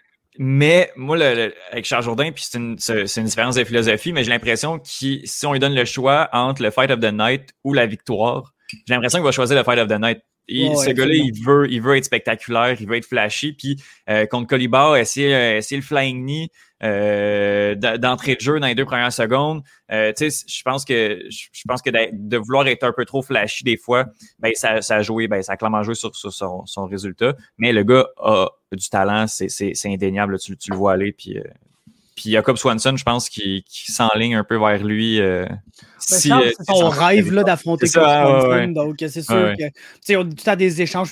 Cobb, il sait que c'est un des héros à Charles. Donc, tu je ne veux pas y se répondre un peu sur Twitter ici et là. Mais justement, ce que tu dis, là, le, le Fight of the Night plus que la victoire, c'est pour ça que le combat de Cyril Gann, c'était pas très bon, mais j'ai adoré ce que j'ai vu. Parce que Cyril, il a juste pas eu peur de gagner. Mm-hmm de peu importe ça allait être bon, ça allait être pas bon, il a juste gagné. Puis il a eu le, toute sa paye au complet. Puis il s'est établi comme un des cinq meilleurs heavyweights au monde. Puis il a juste gagné. Puis quand il va être le temps d'en knocker un comme vous, de faire une soumission, d'être super spectaculaire, je suis sûr qu'il va l'être. Mhm. Mais là, il comprend la position dans la division, que probablement Derek Lewis, Francis Ngannou, John John, tous ces gens-là sont devant lui, vont tous se battre pour la belt avant lui. Donc lui, il s'agit juste de continuer à gagner des combats, puis c'est ça qu'il est allé faire, gagner un combat, mhm. chose que Charles devrait faire plus qu'essayer d'être super spectaculaire puis s'en tirer qu'un draw qui a encore le goût amer en bouche une coupe de après. Moi, il y a de quoi que. Puis ça, on pourrait faire une, table ronde de 1 heure là-dessus avec plein, plein de personnes, mais je l'ai vu le combat Gann Rosenstruck. Euh, c'est mon avis, c'est pas à Gann d'aller faire le jeu. C'est pas à Gann d'aller chercher le knockout à tout prix. C'est Rosenstruck c'est fait. Gann a tout fait. C'était impressionnant ce qu'il faisait. Il bougeait bien, landait des jabs ah rapides, rapides. Euh, tu sais, si euh, Jasmine Rosenstruck n'a jamais même essayé de gagner ce combat-là. Pourquoi Cyril aurait pris le risque de se faire knocker? Il était là, il gagnait, lui. Ben oui. C'est sa job. Bien d'accord. Bien d'accord. Euh, ça, ça va être pendant euh, Charles Jourdain contre Marcelo Rojo, pendant euh, Edwards versus Belal Muhammad qui vient remplacer Ramzat Chimaet, le nouveau retraité qui sort de sa. Mais là, on en Parce que Ramzan Kadyrov a dit si tu veux que ta famille vive, tu vas retourner Ça va être ça. con, man. Euh, oui, euh, euh, après ça, euh, la semaine prochaine, il y a le UAE Warriors de Québécois sur la carte. Xavier Alaoui qui va défendre sa ceinture des 135 livres contre Vinicius Oliveira. Et Corinne Laframboise qui va aussi combattre sur cette carte-là. Je l'ai vu sur le poster, mais j'ai pas vu son adversaire encore. est-ce que est-ce que tu as quelque chose que tu veux dire sur un de ces deux combats-là qui va avoir lieu à Abu Dhabi? Ben, j'aimerais bien te dire de quoi sur Corinne. J'ai aucune idée contre qui casse bas, donc ça, hein? bonne, chance, bonne chance à elle. Ben On oui. va espérer qu'elle gagne. C'est notre girl, Mhm. Corinne. Let's go, let's go. Euh, sinon, euh, Xavier, là, oui, il en a un, un popé devant lui. Là. Mhm. Il en a vraiment un popé devant lui. euh, le chum Vinicius de Oliveira, qui est un nom plus brésilien que ça. T'as l'impression Ah, tu c'est- connais 13 des Vinicius de Oliveira. là. Mais écoute, euh, fiche de 15 victoires, 2 défaites. Le gars, 4 victoires en ligne. Les deux seules fois qu'il a perdu, c'était contre un Christian Quinones qui avait une fiche de 11-2 un Adriano Ramos qui avait une fiche de 9-3. Donc, on s'entend que le gars il a des belles victoires. Son dernier combat, il a battu un russe, un lutteur qui était 14-1. Là, tu sais. Mm. Donc, gros test pour Xavier Alaoui. Euh, Alaoui, c'est un- juste un combattant très intelligent. Tu sais, le style Tristar, euh, c'est. Robbie, le Robbie Le stamp, McDonald, là, euh, Georges Saint-Pierre, ne pas prendre aucun risque inutile, puis toujours s'assurer d'être en avant dans le combat, puis de, de garder son avance sans prendre de, de risques. C'est ça que Xavier fait bien. Euh, il y a un gamer devant lui, il y a quelqu'un qui va prendre des risques, donc voir comment Xavier va deal avec ça, c'est ça qui va décider s'il va gagner ou va perdre ce combat-là. S'il gagne, euh, il est très proche de l'UFC. On s'entend Mhm. que s'il veut être là, il devrait être d'un prochain en liste. Mhm. Ouais, clairement, clairement. Euh, sinon, sinon, il va avoir euh, le même jour euh, l'UFC Bronson Holland pour l'instant. Bon, petite carte. Grégor, Grégor Gillespie qui revient, ça, j'étais bien content. Ouais, the best fisherman in MMA, Ah ouais. mon boy. Puis Kevin Holland et tout, moi, c'est un, Ah ouais, must-watch, là, ce gars-là. Surtout quand il n'y a pas de public. Là. Oui, ah ouais, ouais. Qui, a, qui a combattu comme quatre fois, je pense, euh, en Cinq 2020. fois la. Ouais, 5-0, man. fou.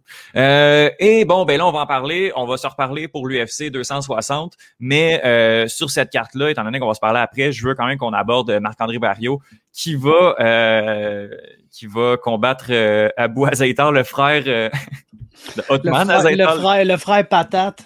Sur 1 à 10, à quel point à quel point tu crois cette histoire-là des patates? C'est point Il y 4. a C'est Ali, c'est Abdelaziz qui a dit. C'est n'importe quoi, là.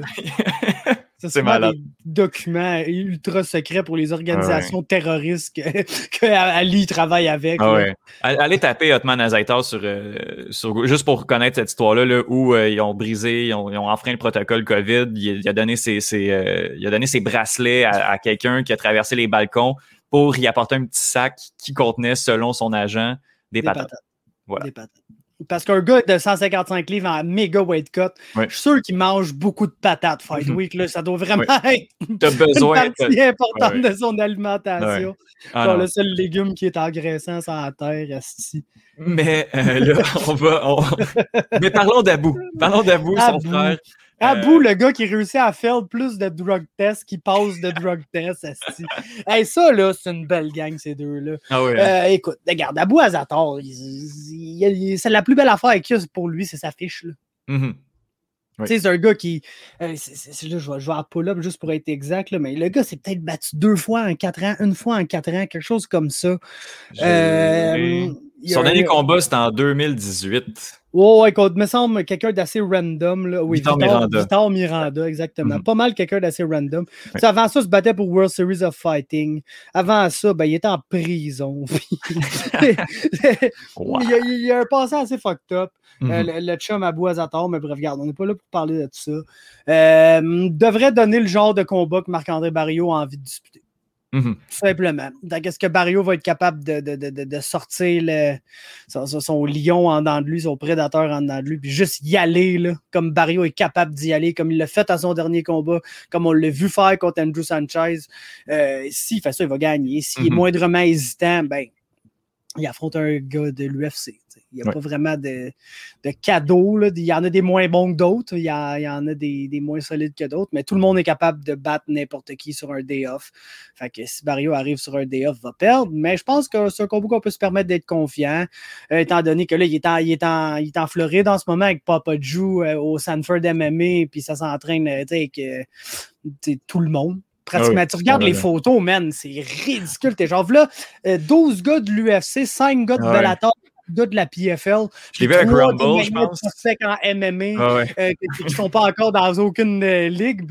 Puis Pat Downey, genre, juste Pat Downey pour le fun qui est là.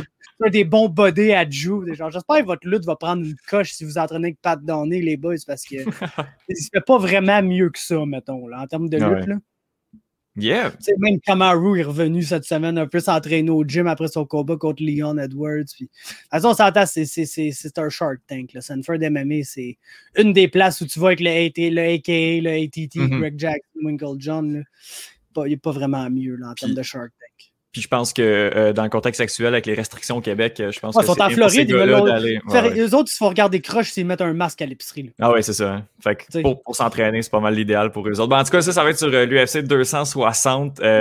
Énorme carte. Ça, ça va être vraiment fou. Là. typique qui va défendre sa ceinture face à Francis Nganou. merci beaucoup. Faber, encore une fois, on, parle, on, parle, on parle, mais on a vraiment beaucoup, beaucoup de choses à jaser. Fait que euh, vraiment très cool. Puis ben, on se reparle assurément pour euh, l'UFC 260. Merci énormément. Yes, sir. Le plaisir est pour moi, comme toujours. Ciao.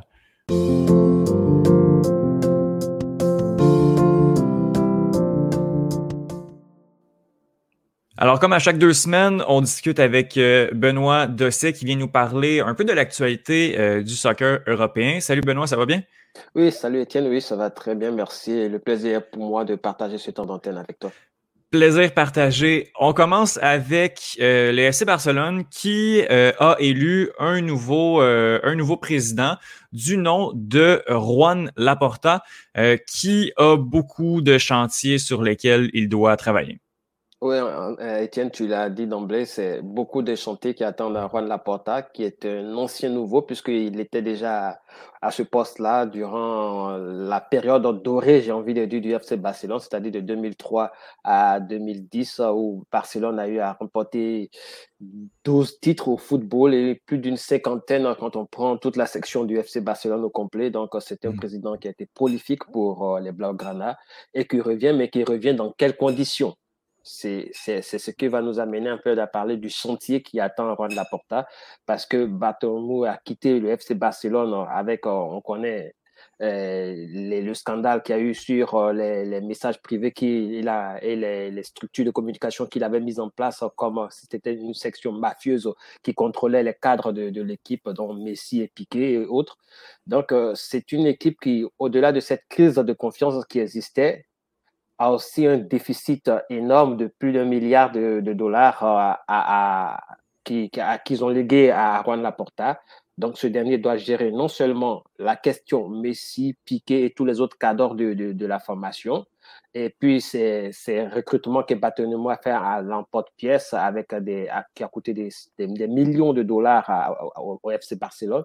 Donc, il faut gérer toute cette question-là, en plus de repartir sur une nouvelle base. Il a été élu avec euh, une, majorité, on va dire, très, euh, très, très, très assise, avec 54% des, voix des, des socios.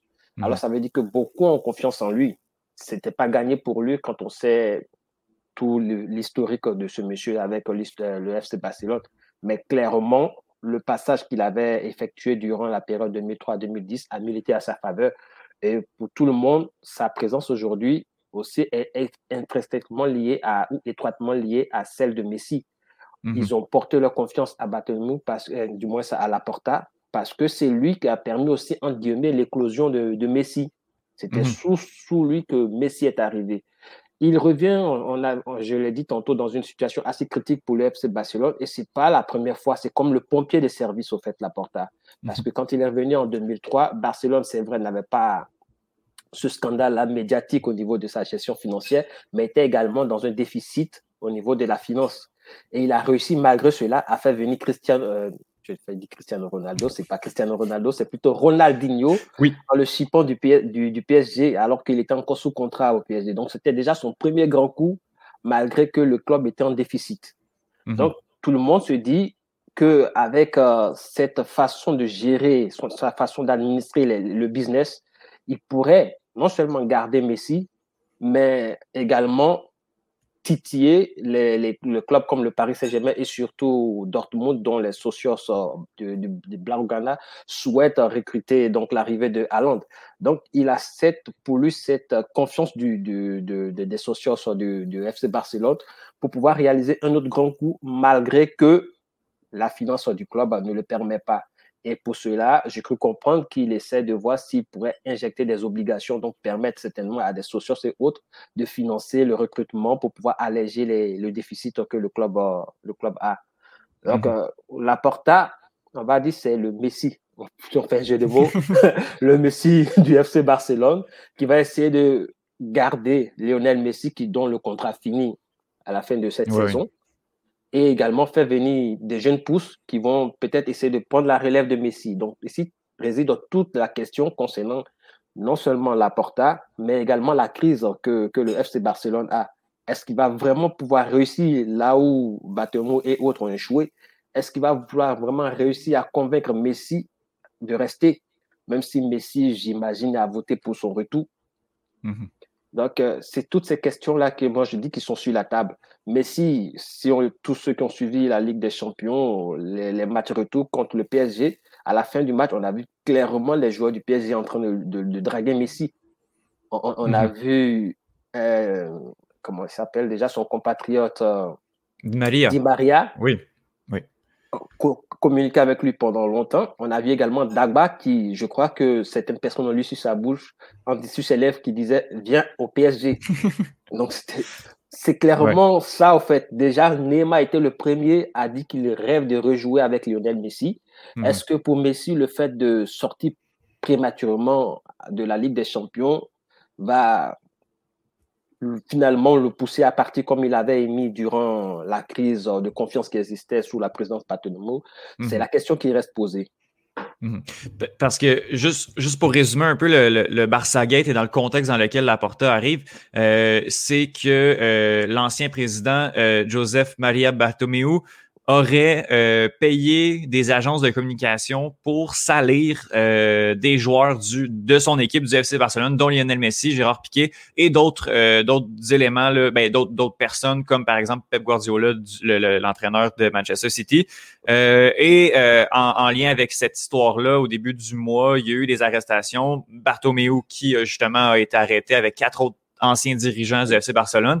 Juan Laporta arrive dans ce contexte-là je crois, je crois qu'il a promis euh, qu'elle allait, euh, aller chercher euh, Allen euh, du Borussia Dortmund. Bon, après ça, c'est, ça peut être difficile de, tenir ses promesses. Donc, on a vraiment un problème institutionnel du côté du FC Barcelone avec un problème sportif? Parce qu'on est dans une espèce de fin de cycle avec le, le FC Barcelone. Est-ce que, est-ce que Messi doit quitter? Si Messi quitte, on est assurément dans un renouveau qui peut être difficile à construire.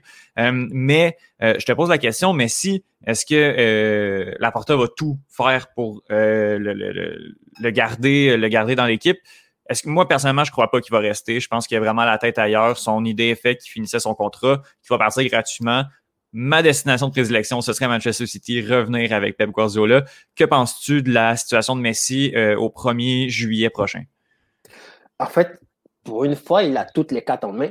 Mhm. Il pourra librement décider de là où il veut aller. C'est vrai que il y a Manchester City et le PSG qui sont ces deux clubs-là qui sont les mieux positionnés.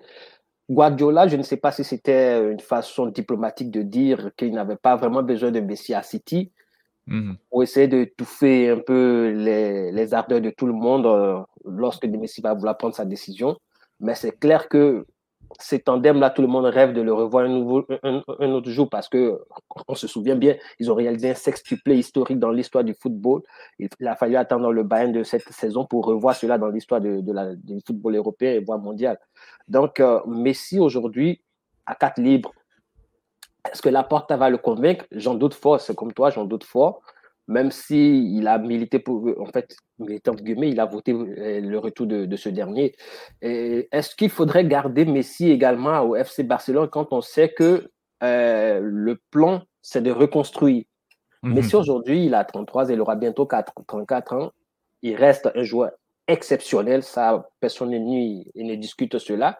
Mais quand on voit que l'influence de ces cadres-là souvent nuit à ces jeunes qui, en fait, à ces recrues qui viennent au, FC Barcelone, est-ce que ça ne sera pas le même, la même problématique qui va se poser quand euh, ça sera quand la Porta va tout faire pour faire venir à Londres mm-hmm. Parce que Messi, comme on dit, il reste une institution bis au FC Barcelone.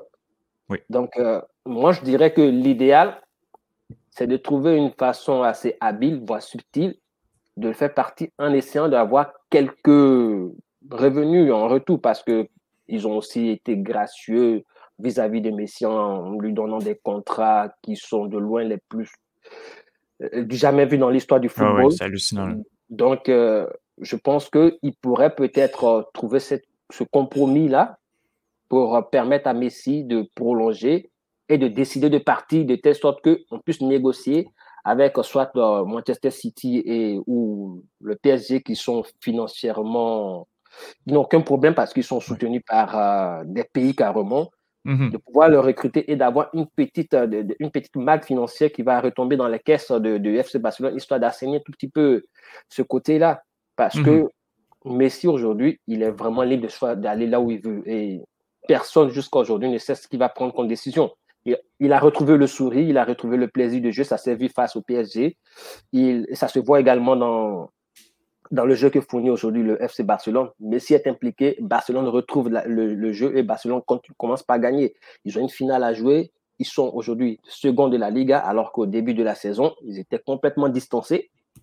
Et euh, comment il s'appelle, euh, Coman arrive maintenant à avoir un discours qui convient également à Messi. On se souvient que Messi n'avait pas du tout accepté le fait que Keman vienne et oppose une vision à lui, à l'ensemble du FC Barcelone. Mais aujourd'hui, cette tension-là semble disparaître. Messi n'a aucun problème avec euh, l'entraîneur. Il a même dit qu'il ne sait pas pourquoi est-ce que chaque fois qu'il y a un problème, c'est à lui que c'est lui le, le chat noir. Donc, ça veut dire qu'aujourd'hui, il y a ce courant-là qui passe entre les deux. Et à la fin du match face au PSG, L'entraîneur a également fait la cour à Messi. Donc, ça veut dire que Messi, Messi aujourd'hui, c'est le roi. Mm-hmm. Il a le choix, oui. C'est lui qui va décider. Et tout le monde lui fait la, la cour pour qu'il reste soit au FC Barcelone ou qu'il parte dans les deux clubs que nous avons mentionnés, c'est-à-dire le PSG et le FC euh, Manchester City. Mm-hmm. Et je le verrai vraiment euh, tenter le coup City parce que le PSG, moi je me dis, s'il passe PSG, ça sera pour retrouver Neymar plus que de gagner la Ligue, la Ligue, la Ligue 1. Parce que je mhm. trouve que, c'est pas pour dévaloriser la Ligue 1, mais je trouve que la Première Ligue a plus de prestige que la Ligue 1. Et mhm. Messi, avec euh, le PSG, ça sera le défi d'aller prendre ce club français-là qui a jusqu'à aujourd'hui du mal à gagner cette compétition-là et d'aller montrer qu'il est capable de gagner avec une autre équipe que le FC Barcelone. Mhm. Parce que euh, il faut dire que l'élimination quand même hâtive du FC Barcelone en huitième de finale de Ligue des Champions a sûrement va sûrement pas aider euh, dans la décision de, de, Messi de rester au FC Barcelone, à savoir s'il va vouloir aller gagner ce trophée-là avec une autre équipe. Parlant de Ligue euh, de Ligue des Champions, on a eu quand même quelques surprises. Euh, en fait, je dirais qu'on a eu une surprise euh, avec euh, avec les, les, matchs retour, qui, la première semaine des matchs retour qui s'est joué cette semaine. Euh, bon, Liverpool finalement passe, pas une énorme surprise. le Real sur l'Atalanta également. non, le Real, on n'en a pas match retour. exact, exact. Borussia Dortmund sur Séville. Oui, vas-y. Oui, c'est ça. Dortmund sur Séville. Exactement. Et également, comme on appelle ça, le Liverpool sur euh, Leipzig. club à Leipzig, voilà. Et la Juventus, qui est, c'est la grosse surprise au fait de cette Exactement. Ben qui est tombée face au FC Porto. Oui. Et c'est d'autant plus frustrant pour le football italien de voir cette élimination-là quand on sait que la Juve a joué pendant plus d'une heure en supériorité numérique. Hallucinant. C'est et ça montre également combien de fois le club de la vieille dame a du mal avec Pirlo. Ils ont eu hmm. des différents des entraîneurs qui sont venus et aujourd'hui, ils ont décidé de tenter le coup Pirlo avec Cristiano Ronaldo qui est parti aussi là-bas comme une, en mission, là, redonner, redorer le blason de, de, la Juventus sur l'échiquier de, de la scène européenne. Mais aujourd'hui, c'est c'est un, un, cuisant échec, il faut, il faut le dire comme il est. Ça fait deux fois qu'il se fait éliminer à ce stade de la compétition. Et aujourd'hui, le foot en Italie, on se pose des questions si ce n'est pas un poids plutôt, il n'y a pas une Cristiano-dépendance. Et au-delà même de Cristiano qui, qui a montré toute sa frustration durant ce match, il y a aussi le fait que le système Pirlo ne prend pas. Il mise sur les jeunes, oui, mais quand tu regardes que durant cette rencontre-là, les appels souvent que les, attaquants de la Juve faisaient en profondeur pour essayer de prendre la défense de Porto au dépourvu n'étaient pas du tout mis à, profit par euh, les milieux de terrain. Tu te dis qu'il y a quelque chose qui ne va pas. Pirlo ne parle pas. Il reste tout le temps dans son coin à regarder le match. Je pense que pour un entraîneur, c'est de faut comprendre à, vos joueurs que, au fait, euh, cette situation n'a pas été bien mise à profit pour que la prochaine occasion, ils sachent quoi faire. Mais lorsque tu, les, tu donnes libre coup à, chacun de réciter, on va dire, ce que vous faites à l'entraînement sans profiter de, des occasions qui se présentent, ben, ça donne ce qu'on a vu lorsqu'ils ont joué contre le FC Porto, quand ces occasions, on remise plutôt en arrière au lieu de partir en avant. Vous mmh jouez la qualif, et vous vous comportez d'une façon comme si vous étiez des, sénateurs qui avaient tout, toutes les cartes en main, vous étiez déjà qualifiés. Donc, je pense que au-delà de pour, euh, la Juventus, c'est un vrai problème. Moi, je me pose la question aussi, comment il s'appelle Pirlo va encore continuer. La vieille dame aujourd'hui n'a plus que la Coupe d'Italie comme euh, chance pour euh, avoir un trophée cette saison, alors qu'elle a régné durant de nombreuses années sur la, la Série A. Et quand on parle de, de, de, de, football, de la Ligue des Champions en général, en fait, c'est toute une histoire qui est en train de se tourner avec l'élimination de la Juve et du FC Barcelone, parce que eh, depuis que Cristiano et Messi sont dans cette compétition, c'est-à-dire 2004-2005, il y a toujours au moins un des deux qui joue les quarts de finale. Mm-hmm. Alors aujourd'hui, c'est toute une histoire qui est en train de se tourner. C'est plutôt Haaland et Mbappé qui prennent la relève. Est-ce que ça va se répéter pour les saisons à venir? C'est la question qui reste posée. Euh, pour Liverpool, pour essayer de, de, brosser un tout petit peu le cas de Liverpool, j'ai été, on va dire, en guillemets, heureux de savoir que Liverpool n'a pas joué à domicile. Parce que quand on regarde tout ce qui se passe à Anfield aujourd'hui, six réveils consécutifs, eh c'était bien que ce match-là se soit joué à l'extérieur. Je pense que ça les enlevait une grosse pression et ils ont réussi à se qualifier. Donc, ils vont essayer. Moi, je me dis que avec sept points de longueur de retard, du moins sur le quatrième en première ligue, qui est Chelsea et qui aujourd'hui carbure, je pense que la première ligue, il faudrait mettre ça en parenthèse et puis se concentrer sur la Ligue des Champions pour essayer de revenir la saison prochaine. Oui, parce que pour vrai, honnêtement, je pense pas que Liverpool, présentement en Premier League, avec les blessés qu'on a en, défensive centrale, a ce qu'il faut.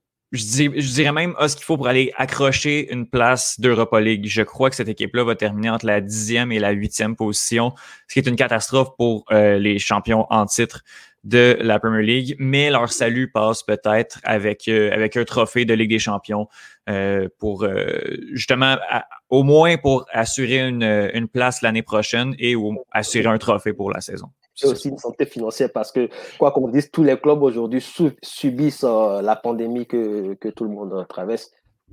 Oui, puis Liverpool a relativement été chanceux, a relativement été épargné par les blessures. Le Liverpool, le club a été épargné par les blessures dans les dernières années. Cette année, c'est une hécatombe. Ça tombe dans une saison qui est encore plus étrange. Euh, puis de, de, de, voir cette équipe-là s'écrouler à Anfield comme elle le fait contre des équipes de, de, de très bas classement, c'est une catastrophe, complètement. Benoît Dosset, merci énormément pour, euh, pour cette parenthèse euh, soccer européen. C'est toujours très apprécié. Puis on se reparle ben, dans deux semaines. Oui, merci à toi, Étienne, et Bonne suite.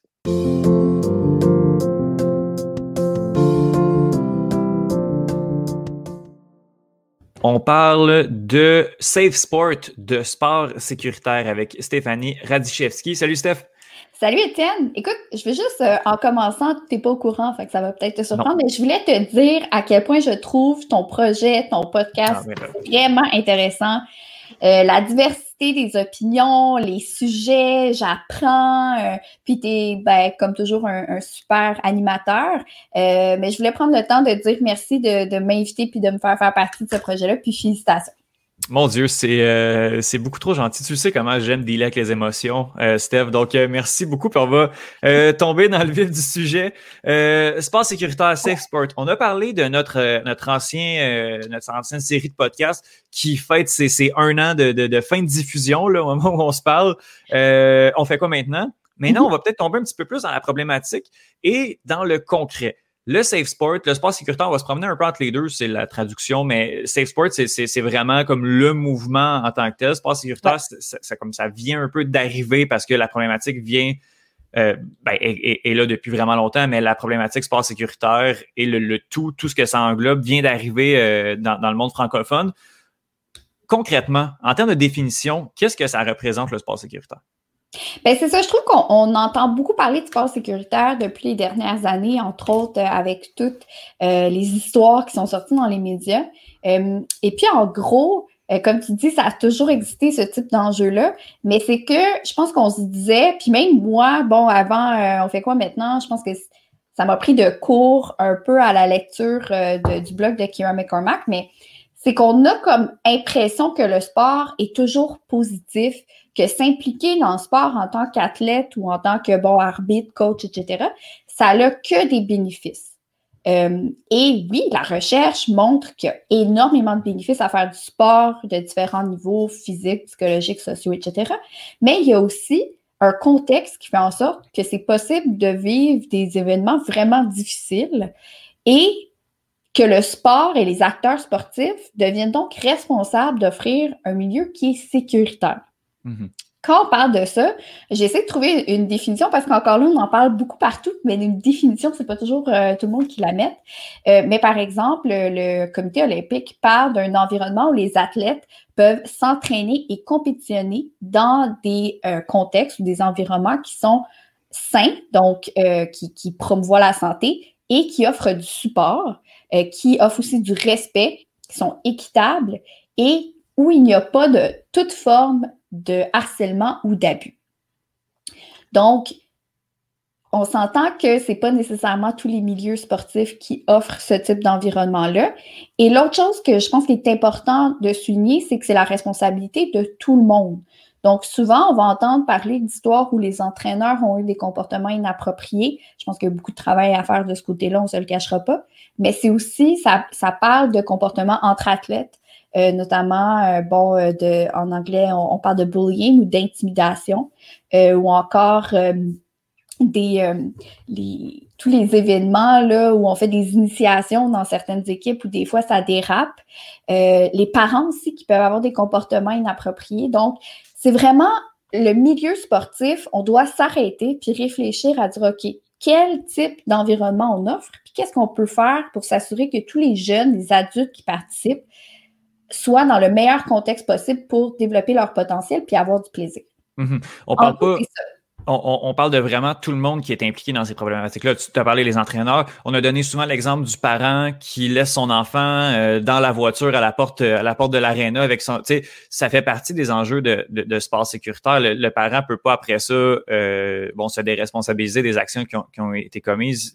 Il faut à un certain âge, je comprends, des fois à 17 ans aussi, l'enfant a peut-être plus besoin de son parent, mais à un jeune âge, le parent doit être, doit accompagner l'enfant dans, son expérience sportive. Puis dans les gestes, on parle pas, on, on est, c'est un spectre qui est très large parce qu'on parle pas seulement des gestes à caractère criminel, on parle pas juste des gestes criminels. Ça peut aller de, de, de là, oui, mais tu sais, ça, ça va de soi. On n'a pas besoin de, de, de politique, on n'a pas besoin de comprendre que, que, que ça se fait pas, mais ça peut se traduire dans des gestes très, très, très insidieux, des gestes d'intimidation, de la pression. Euh, des parents, la pression des entraîneurs, de la pression des pères, euh, des, des, des, collègues, des coéquipiers aussi. Tout le monde, tout le monde est impliqué. Là. Exactement. Puis je veux dire, il y a quelque chose où, euh, puis encore là, dans, dans, la recherche, non, c'est vraiment plus mon, mon, créneau, mais on voit qu'il y a une normalisation de la violence dans le sport. Donc, mm-hmm. C'est un endroit, par exemple, si on va à l'aréna, on va au parc, où on va avoir des comportements qu'on n'aurait pas nécessairement à l'extérieur de ça, où on serait un peu gêné si on était dans la rue puis on aurait ce type de comportement-là, mais ça devient normal ou acceptable, en guillemets, dans un contexte sportif. Tu parles de parents vers leurs propres enfants, je pense que bon, il y, a beaucoup à dire là-dessus, euh, mais justement, euh, avec Sylvie Parent, j'ai travaillé durant la dernière année sur une étude euh, sur la violence ou le harcèlement subi par les arbitres. Mm-hmm. Euh, et ça, je veux dire, les parents, les entraîneurs, les athlètes, euh, les supporters, je veux dire, toi et moi, Étienne, on n'est pas toujours gentils envers les arbitres quand on va voir des matchs de l'impact. Moi, ça m'a beaucoup fait réfléchir à ça, puis à me dire, OK, c'est une chose pour les arbitres, euh, les jeunes, bon, qui, qui font ça dans les matchs locaux, mais c'est la même chose avec les professionnels. Pourquoi qu'on devrait se permettre ça, d'envoyer promener les arbitres pendant un match? Mm-hmm. C'est comme, c'est toute une norme, toute une culture et ça, ça nous permet certains gestes. Puis on doit déconstruire ça. c'est un peu l'objectif du sport sécuritaire. C'est nous dire, OK, on doit réfléchir à cette culture-là, puis voir qu'est-ce qu'on peut faire pour rendre ça plus acceptable pour tout le monde. Mm-hmm. L'autre chose aussi que je trouve intéressant qui tombe un peu dans cet enjeu-là, euh, mais c'est toute la pression de gagner de performance euh, qui peut être super malsain, puis qui fait que, par exemple, certains athlètes vont continuer à s'entraîner ou à compétitionner, même s'ils sont blessés. Puis je me rappelle, moi, avoir, euh, j'ai pas d'exemple précis en tête, mais avoir été tellement impressionnée d'une athlète qui avait continué à faire, je pense c'est en patinage artistique, avait continué à faire euh, sa chorégraphie malgré qu'elle avait une cheville euh, fracturée. Puis je me dis, waouh! Mais non, mais à quelque part, là, euh, tu sais, comme je réfléchis à ça maintenant, puis je me dis, OK, c'est malsain, là. Mhm. On, trouve que c'est tellement un bel exemple de performance. Tu ne demanderais jamais ça à quelqu'un d'autre. De, mhm. ben non, mais c'est juste une petite cheville cassée, là. Étienne, rentre donc travailler quand même. Euh, donc, c'est ça. C'est un peu euh, ces normes-là, puis ces, ces comportements-là qu'on a tous eus. Et c'est pour ça que je vous donne des exemples que moi-même, c'est des comportements que j'ai réfléchi, que j'ai eus parce que on en fait tous partie de ce milieu-là, mais ce qui est le fun, c'est comme on en fait partie, ben, on peut tous contribuer à rendre ça plus sécuritaire pour tout le monde impliqué. Mhm. Euh, ça me fait penser à, ce, que, ce que tu parles de la série avec, avec Michael Jordan qui est sorti l'année dernière. je ne me rappelle plus du nom, mais on en avait beaucoup parlé. C'est sorti justement au mois de mars, ça, fait un an. Puis euh, les arguments, parce que bon, Michael Jordan euh, paraît pas tout le temps bien dans cette, dans cette série-là. Puis j'avais trouvé ça intéressant que les arguments de certaines personnes, c'est ben regardez son palmarès, il, peut être une merde avec tout le monde, mais il gagne, donc ça fonctionne. ça fait partie aussi de ça, les enjeux de Safe Sport. Les autres joueurs avec lui étaient, étaient il, y avait, il y avait un malaise, il était pas bien, euh, mais au final, l'équipe a gagné. Je, je, sais pas que. C'est correct parce que c'est une vedette. C'est comme ouais, qui traitait euh, ses, euh, ses, collègues, c'est des Fiat, puis lui, c'est une Ferrari parce qu'il fait des buts. Mhm. C'est ça. Je veux dire, après, dans d'autres milieux de travail, il y a aussi des gens qui ont des comportements inappropriés. le sport n'est pas le seul endroit. C'est juste que dans le sport, il y a comme un. C'est partagé. Euh, mm-hmm. Les partisans vont pouvoir avoir. Euh, bref, donc ça, c'est vraiment quelque chose de super fascinant pour moi. Puis je me dis, il y a beaucoup de travail à faire pour comprendre comment on déconstruit ça parce que des normes sociales, euh, c'est gros quand même. mais ce qui est intéressant quand même, puis je veux juste souligner, parce que je trouve ça drôle que tu aies dit ça, euh, que le sport sécuritaire, c'est arrivé récemment dans le milieu francophone, mais sur le site euh, d'Athlète 365 du comité olympique, la, définition que je vous ai donnée, elle est en anglais. Puis là, je me suis dit, OK, je vais aller la traduire plutôt que le faire moi-même. Mais ça n'existe pas sur la version francophone du site. Mm-hmm. Donc, euh, on n'est pas tous au même niveau mm-hmm.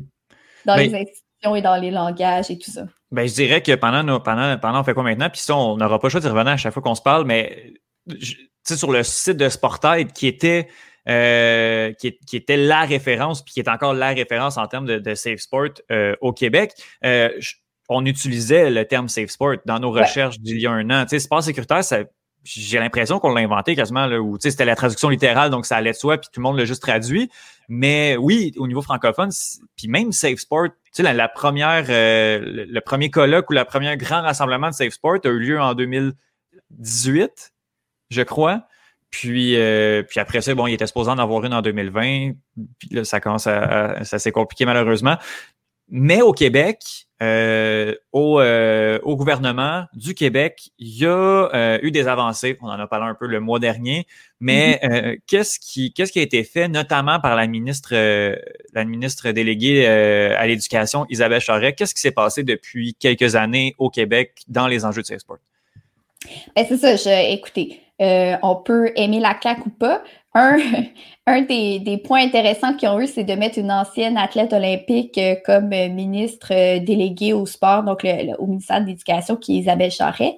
et elle, elle s'est vraiment donné comme mandat de faire la prévention d'abus et d'harcèlement, donc d'offrir un milieu sécuritaire aux athlètes. Euh, ce qui est arrivé, c'est qu'en 2019, il y a eu un premier énoncé ministériel où euh, elle a annoncé justement que euh, ça, serait un, ça serait un cheval de bataille et que là, il y aurait des, des, des, aspects qui seraient exigés. Donc, c'est ça, des mhm. exigences des fédérations pour s'assurer qu'il y ait des stratégies concrètes mises en place. Donc, euh, en 2019, et on en a parlé un peu la dernière fois, euh, mais ce qu'elle a dit, c'est que, OK, à, partir de maintenant, les fédérations sont obligées d'avoir une politique en matière de protection de l'intégrité qui inclut un mécanisme de gestion des plaintes indépendant. Mhm. Donc, ça ne pouvait plus être un peu fait au sein de la fédération. Ensuite, la vérification des antécédents judiciaires est obligatoire pour tous les administrateurs et bénévoles. Donc, ça, ça allait un peu au cas par cas dans les fédérations. C'est pas tout le monde qui le faisait.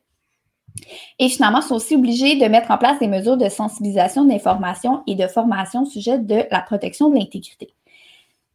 Tu sais, tu lis ça et tu te dis, OK, ben ça sonne un peu de base, mais en fait, c'est que c'était tout, c'était des, des, choses qui étaient prises de faire pour avoir leur financement. Mhm. Il était plus évalué en termes de performance, de médailles, etc., ce qui est encore le cas. Mais là, c'est dans les, euh, critères, ils doivent avoir ça en place. Mhm. Parce que, euh, euh, vas-y, continue, continue. Ben, c'est que ça, c'est en 2019. Donc, ils ont eu un an pour mettre ça en place. Puis, en novembre dernier, en 2020, là, elle est revenue, puis elle a dit, OK, vous avez eu un an justement pour faire ça. Maintenant, on va aller encore plus loin. C'est que le gouvernement s'est engagé formellement euh, à soutenir financièrement certaines initiatives, entre autres la création d'une entité indépendante pour gérer les plaintes. Donc ça, c'est au niveau provincial. Mhm. Euh, ils ont soutenu plus euh, pour vraiment mettre ça de l'avant encore plus. Et ils ont soutenu financièrement la création d'une chaire de recherche euh, sur la sécurité et l'intégrité en milieu sportif qui est détenue par Sylvie Parent à l'Université Laval. Donc, leur objectif vraiment, sais, plutôt que, parce qu'on avait parlé dans fait quoi maintenant, au niveau fédéral, il y avait eu euh, des discours euh, très prometteurs, mais pas tant d'actions concrètes. Le gouvernement au Québec ont vraiment mis des actions concrètes sur la table, ont mis de l'argent aussi pour soutenir ça euh, et ont choisi d'aller, d'allier les stratégies sur le terrain avec la recherche, ce qui est vraiment, à mon sens, essentiel. Puis c'est pas pour prêcher pour ma paroisse, mais c'est que en regardant ce qui se fait, c'est pas toujours appuyé sur les données scientifiques et empiriques. Puis après, on se demande pourquoi, c'est pas souvent évalué, là, vous m'avez entendu dire souvent. Euh, puis après, on se demande pourquoi ça fonctionne pas. Mm-hmm. Ben, c'est ça. Donc là, on a vraiment le terrain, la recherche, les organismes communautaires, le gouvernement qui se sont mis ensemble, qui ont dit, OK, ça, c'est une priorité pour nous au Québec. Euh, et on va pouvoir voir dans les prochaines années qu'est-ce que ça donne plus concrètement. Mhm. Oui, parce que là, la chaire, euh, avec, tout, ce que tu viens de nommer, l'aide concrète du gouvernement a été annoncée en novembre 2020. Puis comme tu l'as dit, ben, en fait, Sylvie Parent, je vais la citer, là, avait dit pour mieux prévenir et agir sur la violence dans le sport, nous avons besoin d'un réel, euh, nous avons un besoin réel et criant de connaissances en la matière. Parce que il, faut justement être capable de quantifier, euh, quantifier la problématique puis de savoir où ou frapper, en fait, ou, ou, euh, pallier les, les, les, euh, problématiques. Euh, dans, toi qui travailles un peu justement dans le domaine de la recherche, dans combien de temps tu penses qu'on peut voir les résultats concrets du travail de recherche? Ça, c'est, dans combien de temps est-ce qu'on va pouvoir se, se, servir un peu des données recueillies par cette chaire-là? Ben, écoute, euh, la recherche, c'est quelque chose qui est très lent, malheureusement. C'est euh, difficile à, expliciter pourquoi c'est lent comme ça, mais on doit collecter les données, les analyser, ensuite les transmettre en résultats. Euh, par contre, ce que je te dirais, c'est que Sylvie Parent, ça fait déjà des années qu'elle travaille là-dessus. Donc, il y a déjà des données qui existent. Mm-hmm. puis après, ben, ça dépend parce que faire une étude pour voir en ce moment comment ça se passe, euh, ça peut aller assez rapidement, mais pour développer une intervention, ensuite l'évaluer, ça, ça va prendre quelques années. Mhm. Euh, mais je pense que euh, ben, je pense que je sais parce que, bon, je, travaille avec elle. Euh, mm-hmm. J'ai eu la chance euh, qu'elle m'engage au, sein de cette chaire-là. Donc, je sais que c'est déjà en mouvement, qu'il y a des choses, des choses qui se passent. Mm-hmm. Euh, puis qu'il y a déjà des études qui étaient en cours avec des résultats intéressants. Notamment, je vous ai parlé de, l'étude des expériences des jeunes officiels du Québec.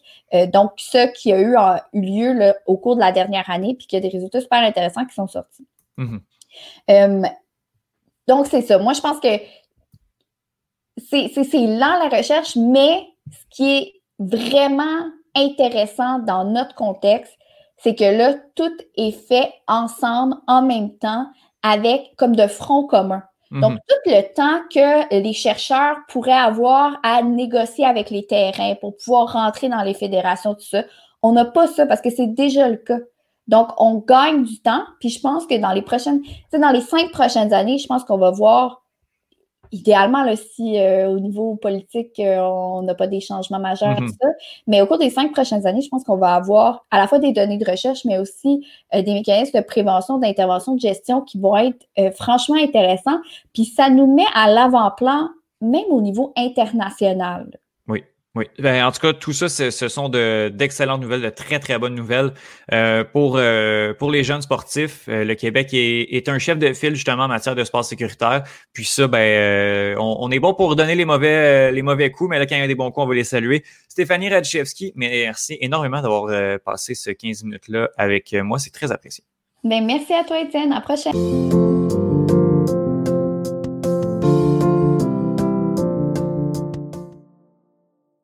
C'est toujours un plaisir de discuter avec Stéphanie Radchevski. Je la remercie énormément. Je remercie également Johan Carrière, Faberglass et Benoît Dosset pour leur participation au cinquième épisode du podcast d'un bout à l'autre qui tire déjà à sa fin. La semaine prochaine, on va parler olympique avec Justine Lompré.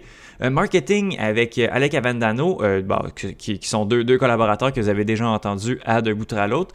Et on a également, puis là, c'est pas tout, mais on, va aussi parler d'Ambroise Oyungo. Donc, les fans du CF Montréal, on va parler de, de l'ancien défenseur latéral de l'équipe qui s'est exilé en France du côté de Montpellier. Je crois que c'était en 2017.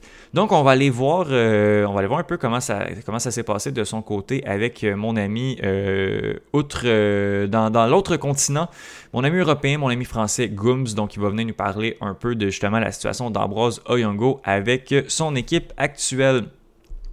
Il va y avoir ça et beaucoup plus dans le sixième épisode du podcast d'un bout à l'autre. Donc, on se reparle la semaine prochaine. Ciao.